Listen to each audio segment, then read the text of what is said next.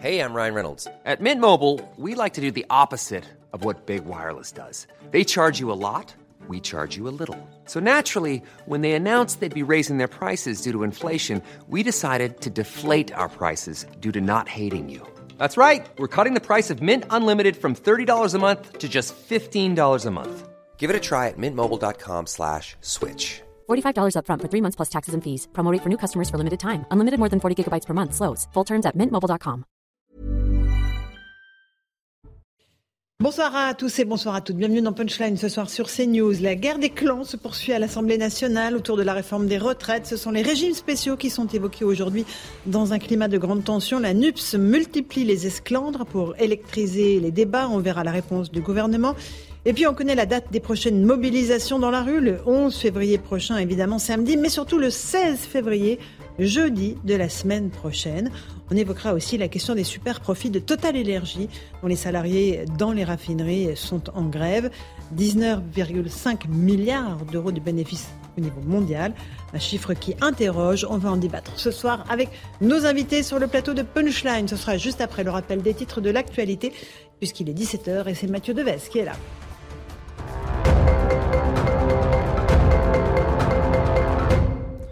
Volodymyr Zelensky est attendu ce soir à Paris après une visite à Londres. Le président ukrainien sera reçu à l'Elysée par Emmanuel Macron en présence également du chancelier allemand Olaf Scholz. Acclamé aujourd'hui par les parlementaires britanniques, Volodymyr Zelensky demande à ses alliés de lui livrer des avions de combat pour remporter la guerre contre la Russie. La 5e journée de mobilisation contre la réforme des retraites aura lieu jeudi 16 février. En attendant, de nouveaux rassemblements sont prévus ce samedi dans tout le pays. Les syndicats souhaitent ainsi maintenir la pression sur la majorité. Hier, ils étaient 757 000 manifestants en France selon la police, près de 2 millions selon la CGT. Et dans ce contexte, Olivier Véran affirme que le gouvernement souhaite continuer à dialoguer. Le porte-parole du gouvernement s'est exprimé à l'issue du Conseil des ministres. Selon lui, si ce dialogue peut s'exprimer dans la rue, il peut aussi s'exprimer à l'Assemblée nationale. Enfin, la grève reconduite chez TotalEnergies dans la plupart des raffineries. Un mouvement bien sûr contre le projet de réforme des retraites.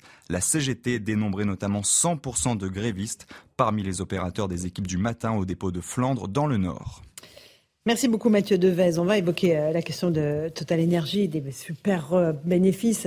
On est avec Eric Revel, journaliste. Bonsoir Eric. Bonsoir. Geoffroy Lejeune, directeur de la rédaction de Valeurs Actuelles. Bonsoir Geoffroy. Nathan Devers, agrégé de philosophie. Bonsoir Nathan. Et Karim Zéribi, consultant psychologique. Bonsoir. Mais on va d'abord commencer par ce qui se passe à l'Assemblée nationale. C'est le chaudron de l'Assemblée nationale. Ça continue. La NUPS continue, je vous le disais, d'électriser les débats. On va rejoindre Élodie Huchard avec Léo Marcheguet. Bonsoir à tous les deux. Vous êtes donc non loin de l'hémicycle, dans la salle des 4 colonnes. De quoi est-ce que l'on débat aujourd'hui précisément à l'Assemblée et dans quelle atmosphère, Élodie ? Eh bien d'abord, Laurence, on va parler du fond. Les députés sont toujours sur l'article 1er de la loi, c'est-à-dire sur les régimes spéciaux. Plus spécifiquement, cet après-midi, on parle des régimes spéciaux à la RATP. L'argument de l'opposition étant de dire que ce sont déjà des métiers où on peine à recruter, qu'il faut donc qu'ils conservent leur attractivité. Et donc, ces régimes spéciaux, il a été aussi beaucoup question de la santé au travail. Mais Laurence, je dois être honnête, on parle assez peu de fond. En réalité, depuis 15 heures, on parle beaucoup de procédures parlementaires. Raquel Garrido qui, pour défendre les régimes spéciaux, finalement parle du temps réglementaire contraint à l'Assemblée nationale. Et puis surtout, il y a beaucoup d'attaques en direction de la NUPS. Je vous en livre 2. D'abord celle du député Fabien Di Filippo des Républicains qui leur dit: vous êtes les maîtres du temps, vous décidez de quoi on parle. Donc vous avez décidé de ne pas parler des régimes spéciaux. Et puis même son de cloche du côté du Rassemblement National avec Thomas Ménager: vous êtes les idiots utiles du gouvernement, dit-il à ses collègues de la NUPS. Retirez vos amendements, ne servez pas la soupe au gouvernement. Vous les aidez parce que, effectivement, le grand nombre d'amendements à étudier fait que s'ils ne sont pas retirés, ce texte n'ira jamais au bout à l'Assemblée nationale, qu'il n'y aura donc pas de vote en première lecture ici à l'Assemblée nationale. Et forcément, pour le gouvernement, dans un premier temps, ça peut être un gros avantage. Donc on voit bien que c'est plutôt une guerre des clans entre, d'un côté, la NUPS, de l'autre, le Rassemblement national et la droite, mais forcément au détriment du fond ici à l'Assemblée nationale. Merci beaucoup Élodie Huchard, c'est un constat assez clair que vous faites pour nous. On ne parle pas de fond, Geoffroy Lejeune. On parle de procédure, on parle de tout sauf de la vie des Français en réalité. Est-ce que les débats sont à la hauteur ? Après, on parlera des régimes spéciaux, mais là, franchement, on a un véritable cirque depuis le début de la semaine. Bah voilà, vous avez plié le débat, Laurence, mais je pense que vous avez raison. Malheureusement, c'est quand vous écoutez les micros tendus dans la rue, les manifestations, ce que disent les gens, les reportages que vous pouvez faire auprès de gens qui sont en train de calculer ce qui va leur rester après le vote de la réforme, et que vous voyez en parallèle de ça, c'est très cruel même pour l'Assemblée nationale qui déjà souffrait d'un déficit de légitimité depuis quelques années, déjà parce qu'on a vu que la participation, même depuis 2017, avait beaucoup baissé aux élections législatives. Et puis ensuite, on a constaté qu'un président, en l'occurrence Emmanuel Macron, pouvait gouverner sans l'Assemblée nationale. Vous ajoutez à ça le fait qu'on ne parle quasiment que de technique parlementaire depuis le début de ces débats. Et en plus, je trouve qu'on voit à l'œil nu, c'est ça qui est inquiétant, les stratégies de chaque groupe politique. C'est-à-dire que vous voyez étaler maintenant tous les week-ends dans la presse la stratégie du gouvernement vis-à-vis des Républicains pour essayer de pouvoir faire voter ce texte. Et puis vous voyez la NUPS et le Rassemblement National qui essayent d'être à chacun à leur manière le meilleur opposant en prévision de futures échéances électorales. Comme tout ça se voit beaucoup, je crains, et honnêtement j'ai assez peu de doutes, que ça creuse encore plus le fossé qui s'est créé depuis quelques années avec les électeurs. Évidemment, Karim Zéribi, il ne parle pas des Français à l'Assemblée nationale. Il parle de tactique, il parle de stratégie, d'alliance, mais en fait ils sont complètement hors sol. Moi, Laurent, je suis effaré du décalage entre les témoignages des manifestants dans la rue, qui sont des témoignages sur le fond, très argumentés autour de leur vie et de leur devenir, avec la posture politicienne au sein de l'Assemblée nationale. En fait, on a la rue qui fait de la politique au sens noble du terme, qui est contre une réforme avec des arguments, et ces arguments sont souvent frappés du sceau du bon sens, et le gouvernement aurait du mal à y répondre s'ils étaient relayés à l'Assemblée nationale. Or, on a le sentiment que ces manifestants, finalement, sont orphelins de représentation sur le plan politique, parce qu'aucun des groupes n'est digne donc de relayer donc, ces arguments qui sont des arguments, encore une fois, fondés. Donc, les inégalités qui touchent les femmes, la réalité de la fin de parcours des seniors, donc, la pénibilité qui n'est pas totalement prise en considération. Il y a des sujets sérieux qui sont cruciaux pour l'avenir de notre nation. Ils ne sont pas relayés. Et donc ces manifestants qui sont encore très nombreux, même si par rapport à la dernière manifestation, le chiffre a un peu baissé, je suis convaincu que samedi, il y aura une très forte mobilisation. Ces manifestants doivent se dire, mais qu'est-ce qui se passe à l'Assemblée nationale ? On est d'accord. Car mais 18 000 amendements déposés par la NUPS, ben, à l'évidence, on voit bien qu'on va tourner en rond jusqu'à ce que le texte parte automatiquement au Sénat. Donc en fait, c'est une stratégie politique de la NUPS. Je veux dire, les autres groupes, bon, ben, ils subissent. Je veux dire, et le gouvernement aussi, il est un petit peu contraint stratégie par cet agenda parlementaire. D'un intergroupe de gauche qui se prétend en capacité de gouverner, qui ne porte aucun projet ou contre-projet à cette réforme. Or, ils ont un boulevard. Ils ont un boulevard comme ils l'ont eu sur les services publics qui sont en rupture, comme ils l'ont là sur cette réforme de retraite qui est injuste, et ils ne savent pas l'occuper. Ils préfèrent dans des postures de blocage, je dirais de polémique dont il ne ressort rien. Franchement, moi je trouve dramatique le spectacle de l'Assemblée nationale dans un contexte où on aurait besoin de revenir à la politique, encore une fois, au sens noble du terme, à la confrontation, au projet de société, vision contre vision. Il n'y a rien de tout ça. Alors Nathan Devers, l'opposition dit mais c'est de la faute du gouvernement qui nous a contraints sur un temps très très limité. Du coup, on met tous nos amendements et on sait qu'évidemment, on n'arrivera à rien. Oui, c'est-à-dire que ce qui est dommage, c'est qu'il n'y aura vraiment jamais eu de débat sur les retraites. Il y a eu ce premier moment où il y a eu un semblant de débat dans le monde public, disons, mais qui était en fait pris en otage par un prisme économiste, c'est-à-dire qu'on ne parlait que de l'aspect comptable de la chose, quel est le déficit, est-ce que c'est grave, pas grave d'un point de vue déficitaire, quelles sont les solutions, enfin même pas quelles sont les solutions, mais comment analyser ce déficit. Et évidemment, le ticket d'entrée pour être dans ce débat est très élevé parce que ça suppose de maîtriser la langue économiste. Or, il y a des enjeux derrière qui sont, vous l'avez dit, des questions élémentaires et en même temps des questions très profondes. Notre rapport au travail, notre rapport au temps libre, notre rapport à l'espérance de vie, la manière dont on projette la vision de la société qui doit être la nôtre. Et aujourd'hui, on est passé à la langue parlementaire et même parlementariste. Alors, c'est vrai que c'est une constante dans l'histoire du Parlement en France. C'était le cas sous la Troisième République, sous la Quatrième, même dans la Cinquième, que d'avoir souvent les débats qui portent pas tellement sur le fond, mais sur la procédure. Et ce qui est dommage, c'est qu'il y a un problème de langue en France, me semble-t-il. C'est que la représentation politique ne tient pas compte de la langue commune ou de la langue collective. Ah, mais c'est un vrai sujet, parce que c'est exactement ce qui s'était passé au moment de la crise des Gilets jaunes. Oui. Les Français, en tout cas ceux qui avaient manifesté, ne se sentaient plus représentés par ceux qui étaient au Parlement. Et là, on n'est pas loin d'un schisme encore plus profond. Éric Revel, quand vous écoutez, alors on va entendre des extraits, on va... Mais quand on voit toute cette agitation, ce brouhaha, ces invectives, on se dit vraiment on passe à côté du débat, quoi. Oui, moi je crains que, puisqu'on parlait de la troisième et de la quatrième, que se redéveloppe de nouveau une sorte d'anti-parlementarisme, en réalité. Ça peut être simplement ça, la résultante du spectacle indigne que donnent les députés. Et ça, évidemment, c'est extrêmement à craindre, parce que si l'écart se creuse, tout a été dit, hein, mais si l'écart se creuse entre les Français qui vont de moins en moins voter et la représentation nationale à l'Assemblée nationale, bah, qu'est-ce qui restera à la rue ? Bah, écoutez, c'est pas très compliqué, ce qui reste à la rue après. Bah, c'est la violence. C'est la violence. Oui, c'est la violence. Ou les démonstrations de force. Oui, bah, il n'y a pas que la violence. Non, mais on peut l'appeler comme on veut, mais en fait, c'est ça. Vous avez eu, dans la Troisième et la Quatrième République, une assemblée nationale qui se déchirait sur des sujets. Et comme le peuple ne s'y retrouvait plus, eh bien, il avait l'impression qu'il n'était ni entendu à l'Assemblée nationale, ni entendu par le gouvernement. Eh bien, parfois, et le peuple français est un peuple éruptif, ça bascule dans la rue. Parce que la grande différence qu'on peut faire quand même entre ce mouvement, même s'il y a eu quelques échauffourées hier à la Bastille, et le précédent grand mouvement des Gilets jaunes, c'est qu'il y en a un qui n'était pas encadré et qui était quand même relativement violent avec des forces de l'ordre qui avaient des consignes précises. Bon, si on veut pas de nouveau aboutir à ça, il faut absolument ou que l'Assemblée nationale prenne ses responsabilités, ou qu'il se passe quelque chose du côté du gouvernement. Sinon, qu'est-ce qu'il y a d'autre comme exutoire ? Il n'y a pas grand-chose d'autre. Eric a raison, je pense. L'alternative à la violence, c'est normalement la politique. Le débat politique, la confrontation politique, et j'ai envie de dire le rapport de force politique. Et si ce rapport de force et ce débat n'ont plus lieu, alors effectivement, certains seront tentés par les voies de la violence. C'est fort regrettable, mais à un moment donné, il faut que le politique, aujourd'hui, aux responsabilités, se rendent compte de ce fossé qui se creuse. Et lorsque ce fossé se creuse à un point tel où on n'a plus possibilité de raccrocher une partie du peuple qui n'y croit plus, qui est plein de désillusions, qui est désenchanté, qui se dit que le politique ne sert à rien, que finalement il ne sert que ses intérêts, alors effectivement on risque d'être tenté par des actions de violence. Et d'autant plus, à mon avis, que cette assemblée-là a une responsabilité quasiment historique, parce que, vous vous souvenez, souvent on a dit, mais l'assemblée ne reflète pas les classes sociales, les différentes professions, etc. Cette assemblée-là, elle a fait rentrer en masse des gens de gauche et d'extrême gauche. Elle a fait rentrer en masse le Rassemblement National. Donc on s'est dit, voilà au moins un cénacle démocratique qui représente beaucoup plus la société française qu'avant. Eh bien, regardez le spectacle qu'il donne. Alors, on va écouter juste Olivier Véran, le porte-parole du gouvernement, qui a répondu à ce qui se passe à la fois dans la rue et à l'Assemblée nationale en disant, allez, on veut continuer à dialoguer. Sur quoi ? On ne sait pas, mais c'est ce qu'il dit. Volonté de dialoguer et d'ouverture. Écoutez.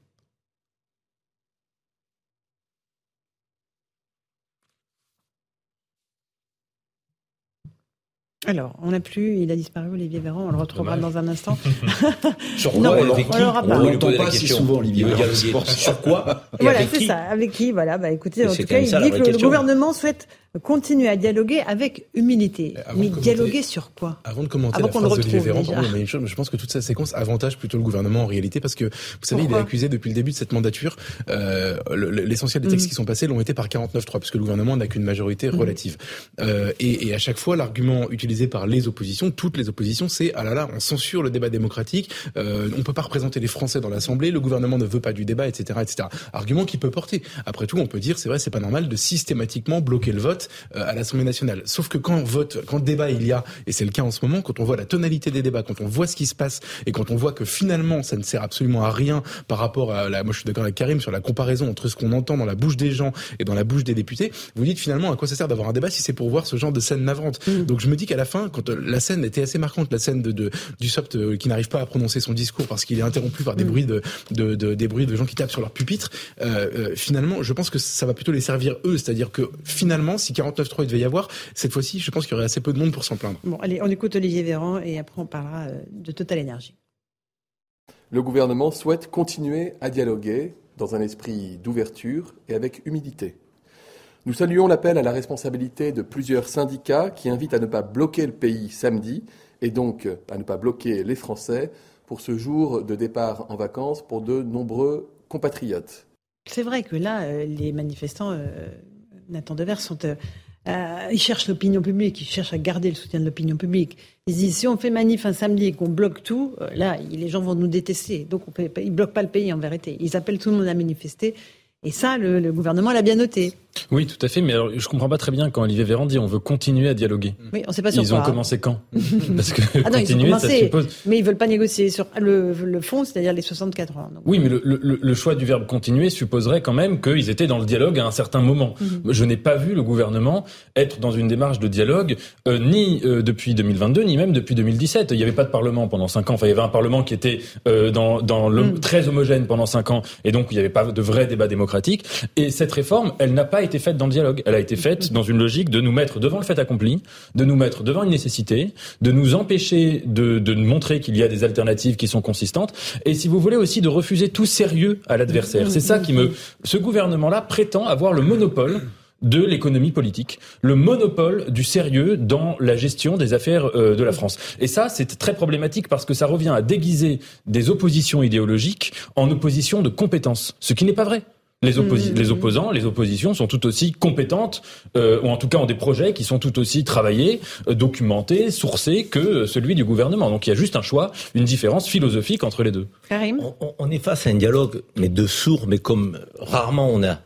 Le porte-parole dit on est prêt à dialoguer, sauf sur la mesure de l'âge de départ à la retraite. Et les opposants disent on veut dialoguer uniquement et à partir de l'âge de départ à la retraite. Donc ça veut dire que les uns veulent dialoguer de tout sauf de l'âge de départ, et les autres veulent dialoguer sur quasiment rien sauf sur l'âge de départ. Donc en fait, il y a une forme d'antinomie et d'opposition qui est frontale à un tel point que on aura des manifestations jusqu'au bout à partir du moment où le gouvernement ne veut pas revenir, et parce qu'il est parti comme tel dans cette réforme, avec l'idée que ça n'était pas négociable, donc l'âge de départ à la retraite. Or, je pense que pour une réforme systémique, le gouvernement aurait pu mettre 2-3 formules sur la table, une formule à points, une formule sur l'âge de départ prolongé, et une formule peut-être aussi sur la durée de cotisation des années pour les travailleurs. Il n'a pas ouvert le débat de cette manière-là. Il a quasiment ouvert en le refermant tout de suite avec cette mesure des 64 ans pour laquelle Laurent Berger, qui est quand même le syndicaliste, on va dire, le plus ouvert au compromis, pas à la compromission, mais au compromis, avait dit si le gouvernement reste sur cette ligne, alors il ne sera pas possible de poursuivre le débat. Et il l'a dit très tôt. Moi, je suis parfaitement d'accord avec ce que Karim et Nathan viennent de dire, et je vais exprimer un point de vue contrairement inverse, mais qui, je pense, et c'est ça qui est terrible, est compatible avec ce que vous venez de dire. C'est-à-dire que le gouvernement a aussi fait quelques concessions sans dialogue. C'était plutôt un arrangement politique avec notamment les Républicains sur, on connaît maintenant les 1 200 € de pension, sur les carrières longues, etc. Et je parle sous le contrôle d'Éric, qui affaiblissent considérablement la portée comptable de cette réforme, qui était en effet le seul but affiché. Ce qui est amusant, c'est que ils sont intransigeants sur l'âge, alors que l'effet cherché à l'origine n'est même plus au rendez-vous. Non. C'est-à-dire que c'était un effet budgétaire et il n'existe plus. Et voilà. Donc en fait, je ne comprends plus l'intérêt politique à aucun moment. C'est vraiment parce qu'à terme ils disent que de déplacer l'âge de la retraite, et ça permettra de favoriser la croissance, l'emploi, etc. On peut aller plus loin. Je vais citer 2 chiffres qui vont montrer que tout ça n'est pas à l'échelle. Bon, la réforme devait rapporter 18, a priori elle en rapporte plus de 10 déjà maintenant. Et vous comptez pas le déficit, hein ?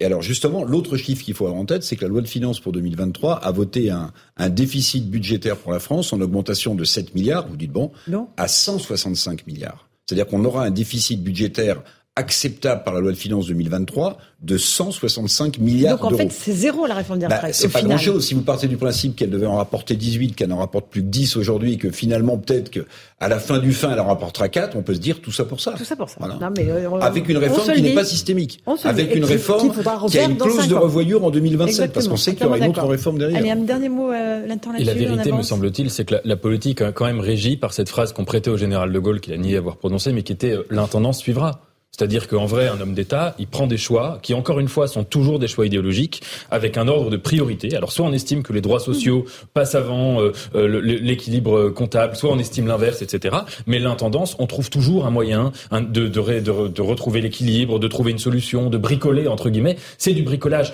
Et quand, dans le débat politique, ce sont les questions d'intendance qui sont plus importantes que les idées, que les grandes réflexions, que la manière dont on doit réfléchir sur l'avenir de notre société, c'est qu'il y a même un problème, si vous voulez, de fond, si on fait passer le superflu pour le nécessaire et l'essentiel pour du superficiel. Allez, on va s'intéresser maintenant aux grévistes de TotalEnergies. Alors, il y a tout un pan sur les bénéfices records de TotalEnergies, on va l'évoquer dans un instant. Mais là, les grévistes, dans les raffineries, bloquent.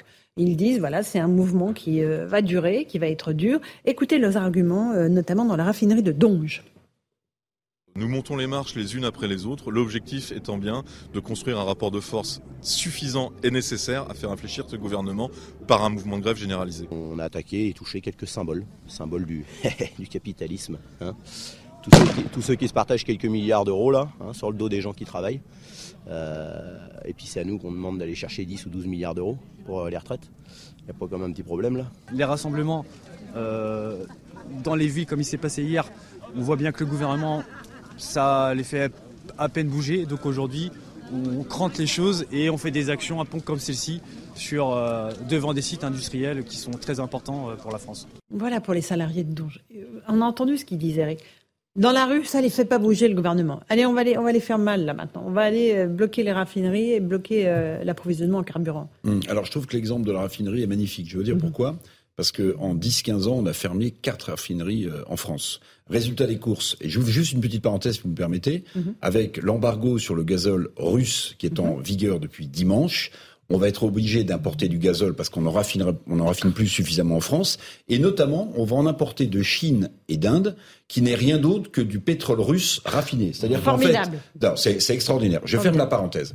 Alors, qu'il y ait une question de partage de la valeur, c'est absolument indéniable. Bon, lors du précédent mouvement de grève, les raffineurs avaient obtenu une augmentation, je crois, de 7% de leur salaire. Mais ce que je voudrais dire, c'est qu'il ne faut pas non plus, me semble-t-il, céder à la démagogie. Voilà. Je veux dire pourquoi. Parce que D'abord, Total ne fait pas son beurre, ne fait pas ses bénéfices sur la distribution de carburant en France. Je crois que c'est 400 à 500 millions. 350. 350, très bien. 350 millions. En réalité, Total bénéficie de ce que Christophe de Margerie avait mis en place, qui était l'ancien patron de Total, qui était notamment des investissements massifs dans le gaz liquéfié, qui est extrêmement demandé aujourd'hui, puisqu'il y a de moins en moins de gaz et plus de gaz russe officiellement. Donc ça veut dire que les profits énormes que dégage Total les fait en dehors de la France, sur le gaz liquéfié, sur l'exploitation de pétrole principalement. Et Total a payé 33 milliards d'euros d'impôts. Donc en France ? Non, bien sûr que non. Ah, alors combien en France ? Non, mais alors, ça c'est important. 33 milliards d'euros sur les activités ultra rentables qu'elle fait, que ce groupe fait à l'extérieur. Si vous abordez la question d'une nouvelle taxe ou d'un nouvel impôt pour Total, ça veut dire que ce groupe sera imposé une deuxième fois sur des bénéfices qu'il ne fait pas en France. Et je termine juste par une démonstration en vous disant que l'un des principaux concurrents de Total, le groupe Shell, très connu aussi, a aligné 44 milliards d'euros ou de dollars de profit, parce qu'ils sont moins exposés en Russie. Total a dû payer bagages de Russie et a engrangé moins de bénéfices. Mais les profits, c'est quoi ? C'est évidemment des dividendes pour les actionnaires, ça c'est un sujet, mais c'est aussi les futurs investissements. Si vous altérez la capacité de Total d'investir face à ses concurrents, qui ont plus des moyens, Shell a dégagé 44 milliards d'euros de dollars de bénéfices, eh ben vous obérez quand même l'avenir des investissements de Total. Maintenant, il y a 2 sujets qui sont sur la table, l'augmentation des salaires, et puis, parce que Patrick Pouyanné, l'actuel patron de Total, l'a évoqué, une nouvelle ristourne possible sur à la pompe. Voilà, parce que les prix, évidemment, se sont envolés aussi. Je ne sais pas si j'ai été clair. Non, vous avez été très synthétique, je vous félicite. Mais là, on passe effectivement de salariés qui bloquent, parce qu'ils disent les manifs gentils à Paris et en région, ça ne marche pas. Donc, on bloque tout. Et en plus, les super profits, vous êtes bien gentils. Allez peut-être chercher dans la poche les plus riches plutôt que dans les nôtres, Geoffroy Lejeune. C'est un raisonnement qui s'entend. Moi, je suis désolé, non, ça m'agace un peu. On a eu le même débat il y a 3 mois, lors des précédents blocages. Et pardon, mais moi, je n'ai entendu aucun argument dans leur bouche. Il faut quand même prendre en compte l'idée que, bon, déjà, c'est un champion français, même s'il fait ses bénéfices à l'étranger la plupart du temps.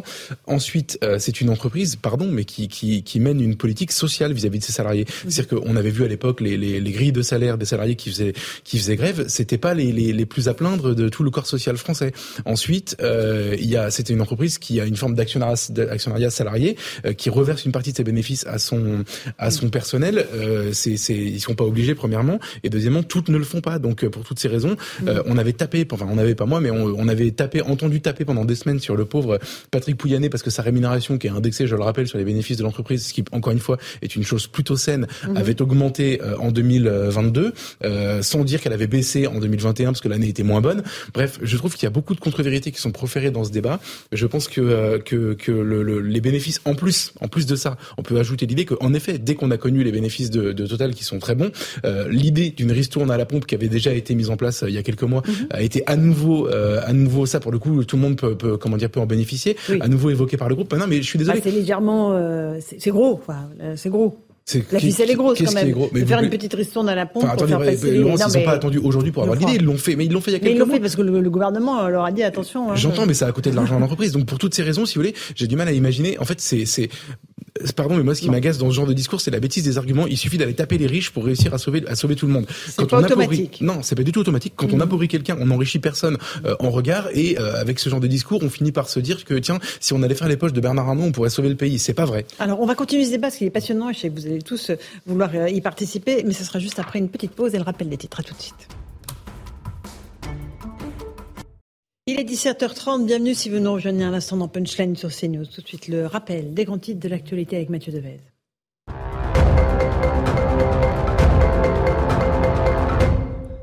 Les agriculteurs ont manifesté aujourd'hui à Paris, près de 3000 manifestants selon le premier syndicat agricole.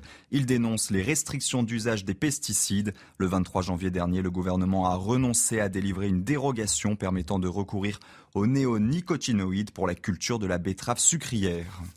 Volodymyr Zelensky sera reçu ce soir à Paris par Emmanuel Macron après une visite à Londres. Le président ukrainien a rencontré aujourd'hui le Premier ministre Rishi Sunak, mais également le roi Charles III, qu'il a reçu à Buckingham Palace. Devant les parlementaires britanniques, Volodymyr Zelensky demande à ses alliés de lui livrer des avions de combat pour remporter la guerre contre la Russie. Le bilan s'aggrave en Turquie et en Syrie. Plus de 11 700 personnes sont mortes après un séisme de magnitude 7,8 lundi. Les recherches de rescapés se poursuivent. Selon l'Organisation mondiale de la santé, 23 millions de personnes sont potentiellement exposées. Merci beaucoup Mathieu Devez pour ce rappel des titres de l'actualité. On est avec Geoffroy Lejeune de Valeurs Actuelles, Eric Revel, Nathan Devers, Karim Zéribi. On va revenir sur les profits, les super profits de TotalEnergies, parce que ça fait évidemment beaucoup de remous. Explication Maxime Lavandier, je vous repasse la parole. C'est un record historique, mais il ne fait pas l'unanimité. Ce mercredi, l'entreprise TotalEnergies a dévoilé le bénéfice net de son année 2022, 19 milliards d'euros, 28% de plus qu'en 2021, faisant de cette année le meilleur bénéfice de son histoire. Pour Fabien Bouglet, expert en politique énergétique, ce chiffre a été atteint grâce à plusieurs facteurs. Total a bénéficié incontestablement de la progression du cours du gaz et du pétrole que nous avons connu fin 2021, début 2022, en raison d'une part de la baisse des énergies renouvelables qui a conduit à une forte consommation des éléments pétroliers et d'autre part par la crise en Ukraine. Face à cette annonce, des manifestants ont aspergé de peinture rouge le siège de l'entreprise pétrolière et dénoncent des super profits démesurés. Interrogé sur le sujet, Olivier Véran comprend que ces montants puissent choquer, mais rappelle que l'entreprise est internationale. Il ne faut pas confondre ce qui relève d'un bénéfice réalisé en France, d'un bénéfice mondial d'un groupe dont le siège social est en France. À la suite de cette annonce, le groupe envisage de mettre en place une nouvelle ristourne pour les automobilistes français. Alors, qu'est-ce qui voulait reprendre la parole là-dessus ? Nathan, peut-être ? Moi, je voulais bien, oui, tout à l'heure, Geoffroy disait Nathan que c'est pas en appauvrissant les riches qu'on enrichit les pauvres. C'est vrai que la philosophie d'Emmanuel Macron, en tout cas la théorie qu'on lui a associée, c'est la théorie du ruissellement, consistante à dire, alors lui il n'aime pas l'expression, mais en gros c'est à peu près sa philosophie, que faire des cadeaux ou faciliter la vie aux riches, c'est très bien parce que l'argent va ruisseler et que globalement on va voir que tout le monde s'enrichit. Il me semble que sur les 6 dernières années, on a observé en effet les riches s'enrichir, et même d'ailleurs les extra-riches et même les extra-extra-extra-riches s'enrichir considérablement, et globalement le reste de la population, sinon s'appauvrir ou se précariser, du moins patauger assez gravement. Et c'est vrai que quand on voit que sur les 2 dernières crises internationales qu'on a traversées, savoir le coronavirus et la guerre en Ukraine, qu'il y a eu une poignée Mais là, on parle même pas des riches, on parle d'un groupe social, socio-économique extrêmement restreint, de gens qui ont fait des bénéfices absolument records, pendant que globalement tout le monde s'est appauvri, que les autres n'arrivent pas à acheter, à manger au supermarché, à payer leur essence, etc. C'est vrai que là, il y a un problème, c'est-à-dire que du point de vue même de ceux qui défendraient comme vision sociale la théorie du ruissellement, force est de constater que cette théorie ne fonctionne pas. Non, mais alors là, je suis absolument d'accord sur le fait de combattre la théorie du ruissellement qui nous a été vendue en tout début de premier quinquennat d'Emmanuel Macron pour justifier les baisses de charges, etc. et la baisse de fiscalité, enfin à la fin de l'ISF et compagnie. Maintenant, dans le cas de Total, je me permets de dire que dans le cas de Total, il faut le nuancer pour deux raisons. Premièrement, les salariés de Total, quand l'entreprise fait des bénéfices, voient leur participation augmenter. Ça, c'est la première chose. Et la deuxième chose, c'est cette histoire de ristourne. Alors Laurence, vous vous moquez de moi en disant que oui, c'est un peu facile, la ficelle est un peu grosse. Vous, mais oui, non, c'est mais un peu gros, quoi. Vous avez parfaitement raison. Vous fait aller 10 centimes de ristourne et on vous fait passer les milliards. Je suis d'accord avec vous, mais cette ristourne, elle n'est pas nouvelle. Il y en a eu, encore une fois, il y a quelques mois, qui a été annoncée, qui a coûté de l'argent à Total. C'est pour ça que je suis d'accord avec ça. Évidemment, bien sûr que le fait qu'une minorité d'ultra-riches, une minorité, c'est gentil, une petite caste se soit enrichie pendant que les classes moyennes occidentales se sont toutes appauvries, c'est un énorme problème. Je suis absolument d'accord avec ça. Juste dans le cas de Total, ça ne s'applique pas exactement de la même manière. Karim. Non, mais moi, je pense que Total incarne le ressenti d'un grand nombre de nos compatriotes sur ce qu'on appelle fréquemment sur ce plateau depuis plusieurs semaines le grand déclassement. En fait, le grand déclassement, c'est l'écart qui se creuse entre les très riches, j'ai envie de dire, et les pauvres. Mais plus que ça encore, c'est le déclassement des classes moyennes. Qu'est-ce qui fait la différence entre une société comme la nôtre, une puissance comme la nôtre, et les pays en voie de développement ou les pays du tiers-monde? Dans les pays en voie de développement, il n'y a pas de classe moyenne. Et on le voit. Donc, il y a des très pauvres et des très, très riches. Et la classe moyenne, elle n'existe pas. Et c'est bien le problème. Nous avions bâti une société avec la classe moyenne qui est, j'ai envie de dire entre guillemets, un peu la vache à lait. Parce que c'est souvent sur elle qu'on on tape pour aller chercher de l'impôt sur la propriété, sur le travail. Et cette classe moyenne aujourd'hui, sur laquelle on tape, elle se dit, mais finalement, petit à petit, je me déclasse. Petit à petit, j'ai la crainte que mon fils, ma fille, mes enfants ne pourront peut-être pas atteindre cette classe moyenne que j'ai construite, que mon père avait construite et que nous avons aujourd'hui obtenue à la force de travail. Pourquoi ? Parce qu'il y a un vrai sujet sur le travail dans notre pays. Il y a un vrai sujet sur la redistribution des fruits de la richesse aussi et de la prospérité. Et Total incarne, j'ai envie de dire, cette problématique. Mais c'est vrai que Total fait ses bénéfices pour la plupart à l'étranger. Mais on pourrait aussi se dire que c'est un grand fleuron français dont nous sommes fiers et qu'on parle souvent aux Français de patriotisme et que si on fait preuve de patriotisme en tant que grand fleuron français, on se doit aussi d'être soucieux de redistribuer les fruits de sa croissance dans son pays. En l'occurrence, faire une ristourne, non pas très ponctuelle de 2 mois, mais faire une ristourne durable, qu'on prendra sur ses bénéfices, même effectuée à l'étranger, pour faire en sorte de soulager son peuple et son pays. Bien sûr. Or, aujourd'hui, s'il n'y a pas la pression du gouvernement, Total n'effectue pas de geste. Et quand il effectue un geste, c'est un geste très symbolique, comme le disait Laurence, sur un temps très court. Donc les Français attendent de plus de Total. Pas que les salariés de Total soient malheureux. Je pense qu'effectivement, ils bénéficient de primes, d'intéressements. Mais au-delà des salariés de Total, est-ce que cette entreprise aujourd'hui, dans cette période de crise qui frappe tous les Français, peut pas être plus participative à la solidarité nationale ? C'est un vrai sujet, c'est une vraie question qui doit pas être tabou. Et encore une fois, moi je préfère avoir des groupes qui gagnent du fric, qui gagnent de l'argent, beaucoup d'argent, donc pour pouvoir effectivement avoir le débat de cette redistribution. Allez, un dernier mot là-dessus, Eric, après on avance. Alors, moi j'achète absolument ce que vient de dire Karim sur les classes moyennes. D'ailleurs, toute la théorie économique, ricardienne, monétariste, la création des institutions de Bretton Woods, elle part d'un postulat très fort, c'est que ce sont les classes moyennes qui font le développement. Sans classe moyenne, c'est ce qui manque dans les pays en voie de développement, il n'y a pas de développement. Donc là, je suis d'accord. Mais il me semble quand même que, je me permets, tous les deux, vous confondez deux choses. Vous confondez des groupes qui dégagent des bénéfices et des gens qui, à titre individuel, sont actionnaires de référence dans des groupes qui gagnent beaucoup d'argent. C'est pas du tout la même chose. Patrick Pouyanné, il n'est pas actionnaire majoritaire de Total. Donc les ultra-riches dont vous parlez sont des gens qui sont à la tête de grands groupes, par exemple de luxe, qui ont une part importante du capital dans ces groupes-là et qui s'enrichissent grâce au marché financier. Mais c'est pas du tout la même chose qu'une entreprise qui gagne, qui plus est, ses bénéfices à l'extérieur et dont le patron n'est pas un ultra riche. Il me semble que vous avez mis les deux dans le même panier. Et c'est voilà. Et c'est à mon avis une confusion qu'il faut pas faire parce que c'est pas du tout la même chose. Mais moi je parle. C'est pas du tout le même. C'est la France insoumise notamment. Je parle des entreprises qui font des super profits. Je parle des entreprises qui font des super profits. Et on pourrait noter quand même que le pays le plus libéral du monde, peut-être, et les États-Unis. Oui, ils sont ultra protectionnistes. Mais plus encore. C'est-à-dire que les bénéfices effectués et réalisés par leurs grands groupes à l'étranger sont taxés à hauteur de 10%.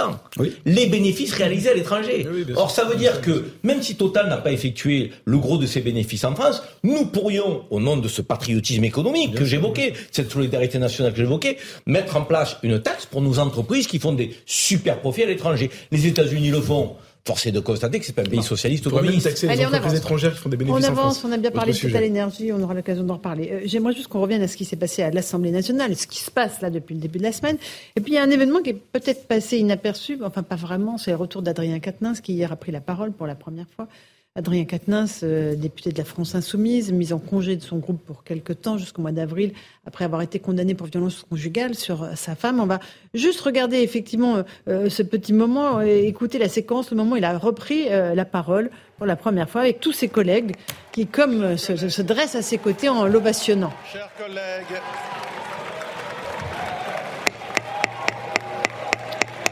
collègues, cette première reprise de parole d'Adrien Quatennens, salué par ses collègues. On va écouter la réaction d'Aurore Berger, députée Renaissance. Son retour a été préparé par les députés LFI. On a des députés LFI, notamment Sophia Chikirou, qui ont changé de place, qui sont allés l'encadrer, l'entourer, le soutenir. Et au moment même où il a commencé à s'exprimer, qui se sont levés pour l'applaudir. Ce qui est, je crois, le summum de l'indécence d'avoir fait le choix de venir pour le soutenir et l'applaudir. Nous, on considère qu'évidemment, à partir du moment où il a été condamné, encore une fois, on a toujours dit que la seule vérité existante était la vérité judiciaire. Il a été condamné. Il a été condamné pour avoir frappé son épouse, donc pour des faits qu'on chiffre de violence conjugale, qu'on ne pouvait pas faire comme si de rien n'était, qu'on ne pouvait pas faire comme si son retour était banal, comme s'il était normal, et on a une réaction qui est une réaction en vérité humaine. Alors là, on est dans un cas de figure compliqué, Nathan Devers. Rien n'empêche Adrien Quatennens de revenir à l'Assemblée nationale. Rien. Voilà. Maintenant, est-ce que pour autant il faut se lever et l'applaudir ? C'est une question extrêmement compliquée. Alors d'abord, moi, je ne suis pas lui, je pense qu'il aurait dû... peut-être démissionner, se représenter, soumettre, demander à ses électeurs s'ils voulaient le voir revenir en tant que député. Et c'est vrai que, ensuite c'est une élection, mais que pendant sa législature, le fait qu'il y ait eu évidemment ça change totalement la donne sur sa personne. Peut-être qu'il aurait sans doute dû se représenter. Maintenant, moi je pense que sur ces questions-là, il y a malheureusement une grande ambiguïté.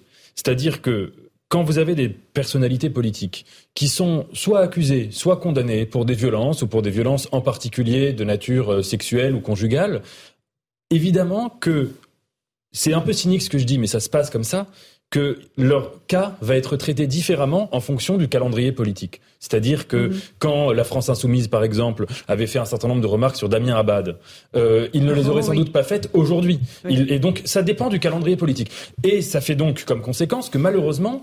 C'est réglé au cas par cas. C'est réglé un peu à la tête du client en fonction de la puissance politique qu'il représente. Je trouve que le sujet des violences sexuelles et des violences conjugales est trop grave pour qu'il puisse dépendre du calendrier politique. Et à mon avis, il faudrait que tous les partis, les formations politiques, tous les partis se rassemblent, qu'ils fassent un grand colloque transpartisan et qu'ils se disent on fixe une procédure très claire pour ce qu'on fait dans chaque cas. S'il y a des accusations sans condamnation, s'il y a une condamnation, etc., qu'est-ce qu'on fait très précisément ? Et tant qu'on ne fait pas ça, tant qu'on est dans l'ambiguïté, tant qu'on est dans le tâtonnement empirique et un peu aléatoire, eh bien, on ne fait pas honneur à cette question qui est trop grave. On va juste écouter une autre réaction de Pierre Cazeneuve. Je ne sais pas si on l'a en régie. Écoutons-la, cette réaction d'un député. Des députés sont sortis de cet hémicycle parce qu'ils n'ont pas gagné au tirage au sort. Et quand l'un de leurs collègues, qui a été condamné pour avoir frappé son épouse, prend la parole sur un amendement, vous restez stoïque. Pire que ça, vous l'applaudissez. Où on est ? C'est scandaleux, c'est une honte. Alors, est-ce qu'il faut ainsi dénoncer cette présence, Karim ? Écoutez, moi, je veux surtout pas me poser un procureur, mais j'ai une double conviction. La première, c'est effectivement, il aurait dû retourner devant les électeurs. Je pense que la meilleure réponse pour Adrien Quatennens face à ceux qui l'invectivent, c'eût été de dire « j'ai représenté ma confiance, mon mandat, je me suis représenté face aux électeurs, j'ai obtenu leur confiance ». Et donc, c'est sur cette base-là, après avoir fait ce que j'ai fait, que je reviens à l'Assemblée nationale. Il ne l'a pas fait. La deuxième conviction que j'ai, c'est que je trouve assez honteux, permettez-moi de le dire comme ça, que son groupe politique le célèbre tel quelqu'un qui reviendrait après l'épreuve. Je ne sais pas, moi, quelqu'un qui a été frappé par une maladie, qui en est sorti, qui s'est battu. On doit l'ovationner, parce qu'il a mené un vrai combat. Donc quelqu'un qui a été sali injustement et qui revient, et auquel on doit laver son honneur. Et rien de tout ça, sur Adrien Quatennens.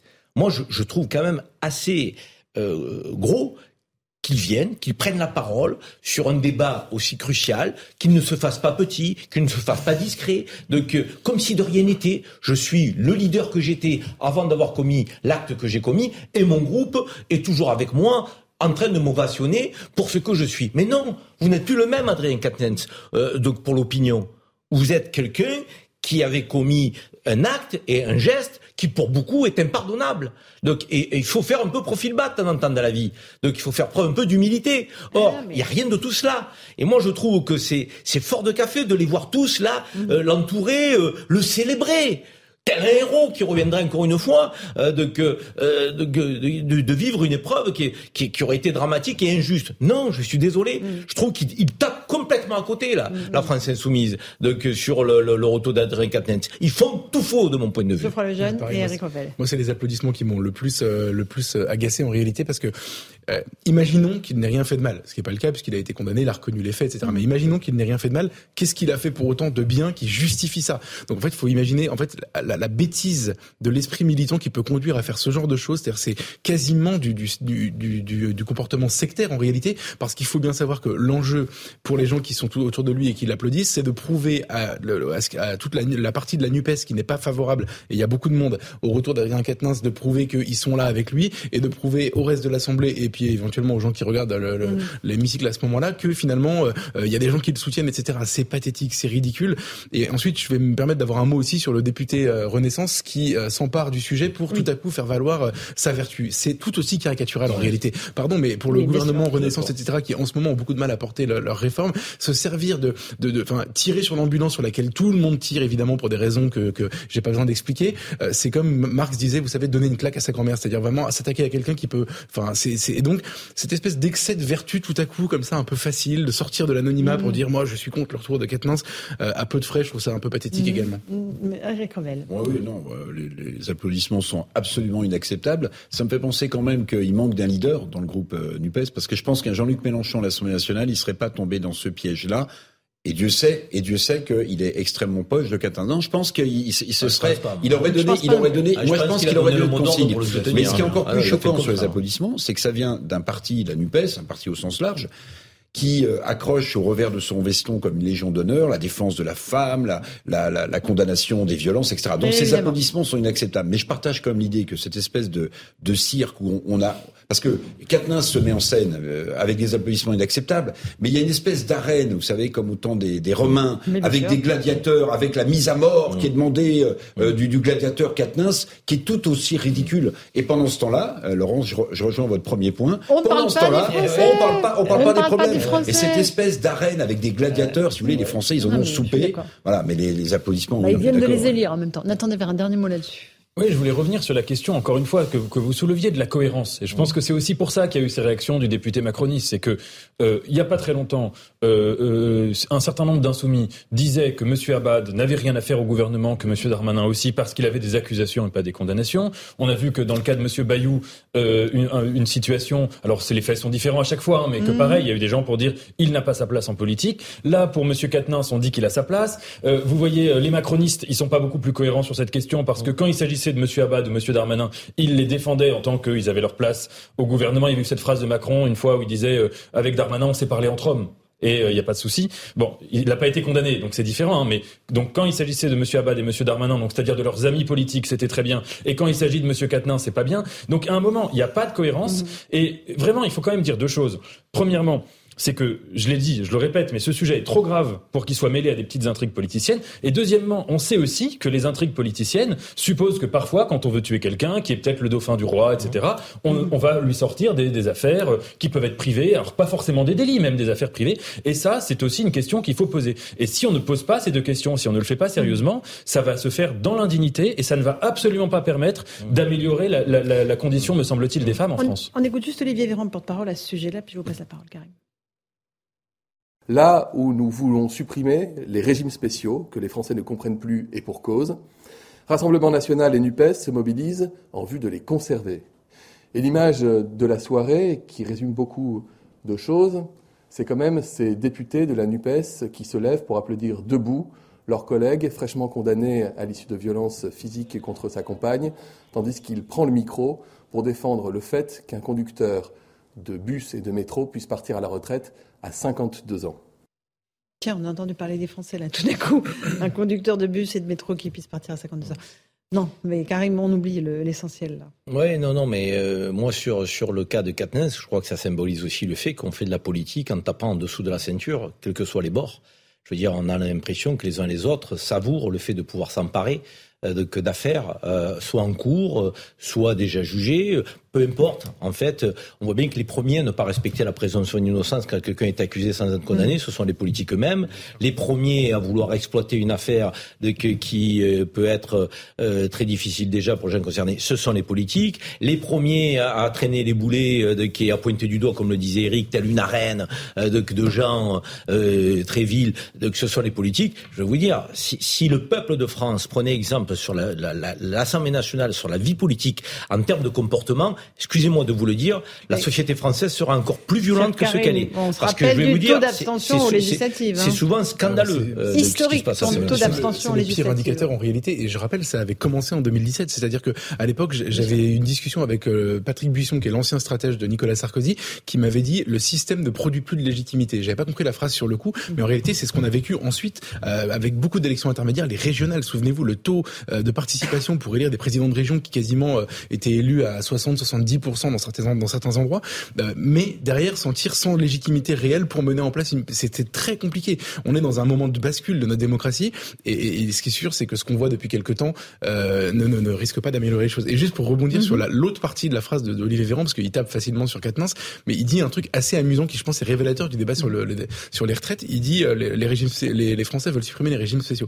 Je pense que c'est exactement l'inverse qui est en train de se passer. Je pense qu'il y avait une majorité de Français qui étaient opposés à l'idée qu'il y a une injustice parce que certains partent beaucoup plus tôt et en plus, vous souvenez-vous, on avait tous en tête les cheminots parce que c'était le cas le plus, on pensait que les cheminots partaient à 35 ans à la retraite en ayant cotisé quelques années seulement, etc. Et en fait, justement, le débat en deux temps, c'est-à-dire 2019, la première réforme qui visait à les supprimer et aujourd'hui, a fait comprendre à beaucoup de monde, dont je fais partie, je reconnais, que finalement, à métier différent, un régime différent, parce que c'est pas du tout idiot d'imaginer que le marteau-piqueur ou le maçon ne partira pas au même âge que moi ou qu'un cadre qui travaille à la banque. Et donc je pense que justement c'est sur ce terrain-là qu'ils ont perdu la bataille de l'opinion. Bien sûr, et on pourrait d'ailleurs ajouter sur cette question des régimes spéciaux, l'argument du gouvernement c'est de dire c'est pas équitable, c'est pas égal, parce qu'il y a des gens qui ont des privilèges. Mais justement la logique de la République et de la démocratie c'est pas de supprimer les privilèges, c'est de les universaliser. C'est ça, hein, la démocratie, c'est de 1789, on donne des droits politiques à tout le monde. On supprime pas la notion de droit politique, etc. On supprime la royauté quand même, accessoirement. Oui, mais donc on fait de tout le monde un citoyen actif. Oui. On crée l'idéal méritocratique, c'est ça, c'est de faire en sorte qu'il y ait une noblesse qui puisse être une noblesse du mérite, qui puisse exister partout, à chacun, etc. Donc si vous voulez, quand on constate qu'il y a des privilèges, en l'occurrence ici socio-économiques, dans certaines professions, la logique qui devrait être celle du progrès, ça devrait être de dire on va faire en sorte que les travailleurs puissent avoir des situation qui se rapproche de ces privilèges et pas de supprimer les 10 privilèges pour niveler tout vers le bas. Bon, c'est pas faux. Belle analyse de Nathan Devers. Allez, on fait une petite pause. On se retrouve dans un instant dans Punchline sur CNews et sur Europe 1. On reviendra sur les prochaines dates des manifestations contre la réforme des retraites. Donc on est sur le 11 et le 16 février prochain. On parlera aussi de la visite du président Zelensky ce soir à Paris. Il est reçu par le président Macron et le chancelier allemand Olaf Scholz. Il va demander à la France la livraison d'avions de chasse. S'agit-il d'une ligne rouge ? On en débat dans un instant. À tout de suite. Bonsoir à tous et bonsoir à toutes. Bienvenue dans Punchline ce soir sur CNews et sur Europe 1. Et une 5e journée de mobilisation annoncée pour la semaine prochaine, le jeudi 16 février. Les syndicats maintiennent la pression sur le gouvernement et misent tout sur les manifestations à venir. La grève se poursuit aujourd'hui à la SNCF, à EDF et dans les raffineries où les salariés de TotalEnergies dénoncent les super profits de l'entreprise. Pas de pénurie de carburant pour l'instant, on fera le point ce soir. La guerre des nerfs se poursuit par ailleurs à l'Assemblée où l'on débat des régimes spéciaux aujourd'hui. Et puis on évoquera la visite du président ukrainien Zelensky à Paris ce soir. Il a déjà rencontré le roi Charles III à Londres. Il va demander à Emmanuel Macron et au chancelier allemand Olaf Scholz des avions de chasse. La Grande-Bretagne se dit prête à en livrer. S'agit-il de la ligne rouge pour les Européens ? On en débat ce soir avec mes invités. Mais d'abord, c'est le rappel des titres de l'actualité sur le journal de 18h.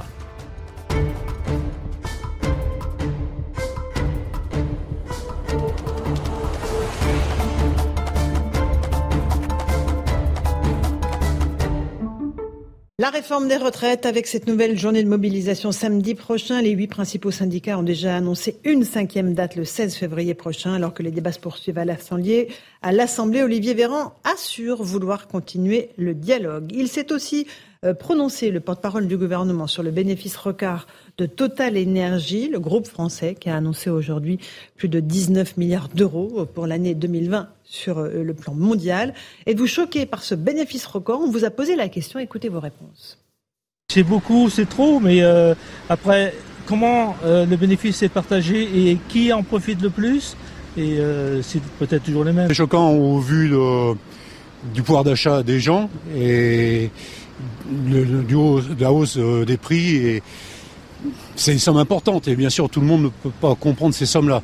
Voilà, et chez TotalEnergies toujours, la grève est reconduite jusqu'à demain soir dans la plupart des raffineries. Selon les syndicats, il y aurait 100% de grévistes au dépôt de carburant de Flandre, 80% à la raffinerie de Donges et 70% dans la raffinerie de Fézin. Des tracteurs en plein Paris, les agriculteurs ont manifesté aujourd'hui dans les rues de la capitale pour protester contre la multiplication des contraintes qui leur sont imposées et les nouvelles restrictions d'usage des pesticides. Certains ont été reçus par le ministre de l'Agriculture, Marc Fesneau. Écoutez-les.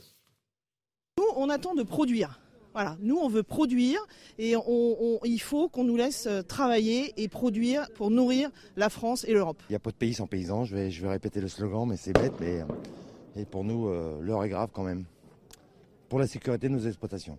Je vous le disais en titre, Volodymyr Zelensky est attendu ce soir à Paris. Il sera reçu par Emmanuel Macron et également le chancelier Olaf Scholz.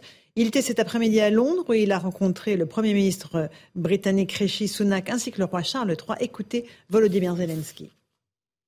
Je suis convaincu que ce symbole nous aidera pour notre prochaine coalition. La coalition des avions, et je vous demande, à vous et au monde entier, avec des mots simples et pourtant très importants, des avions de combat pour l'Ukraine, des ailes pour la liberté.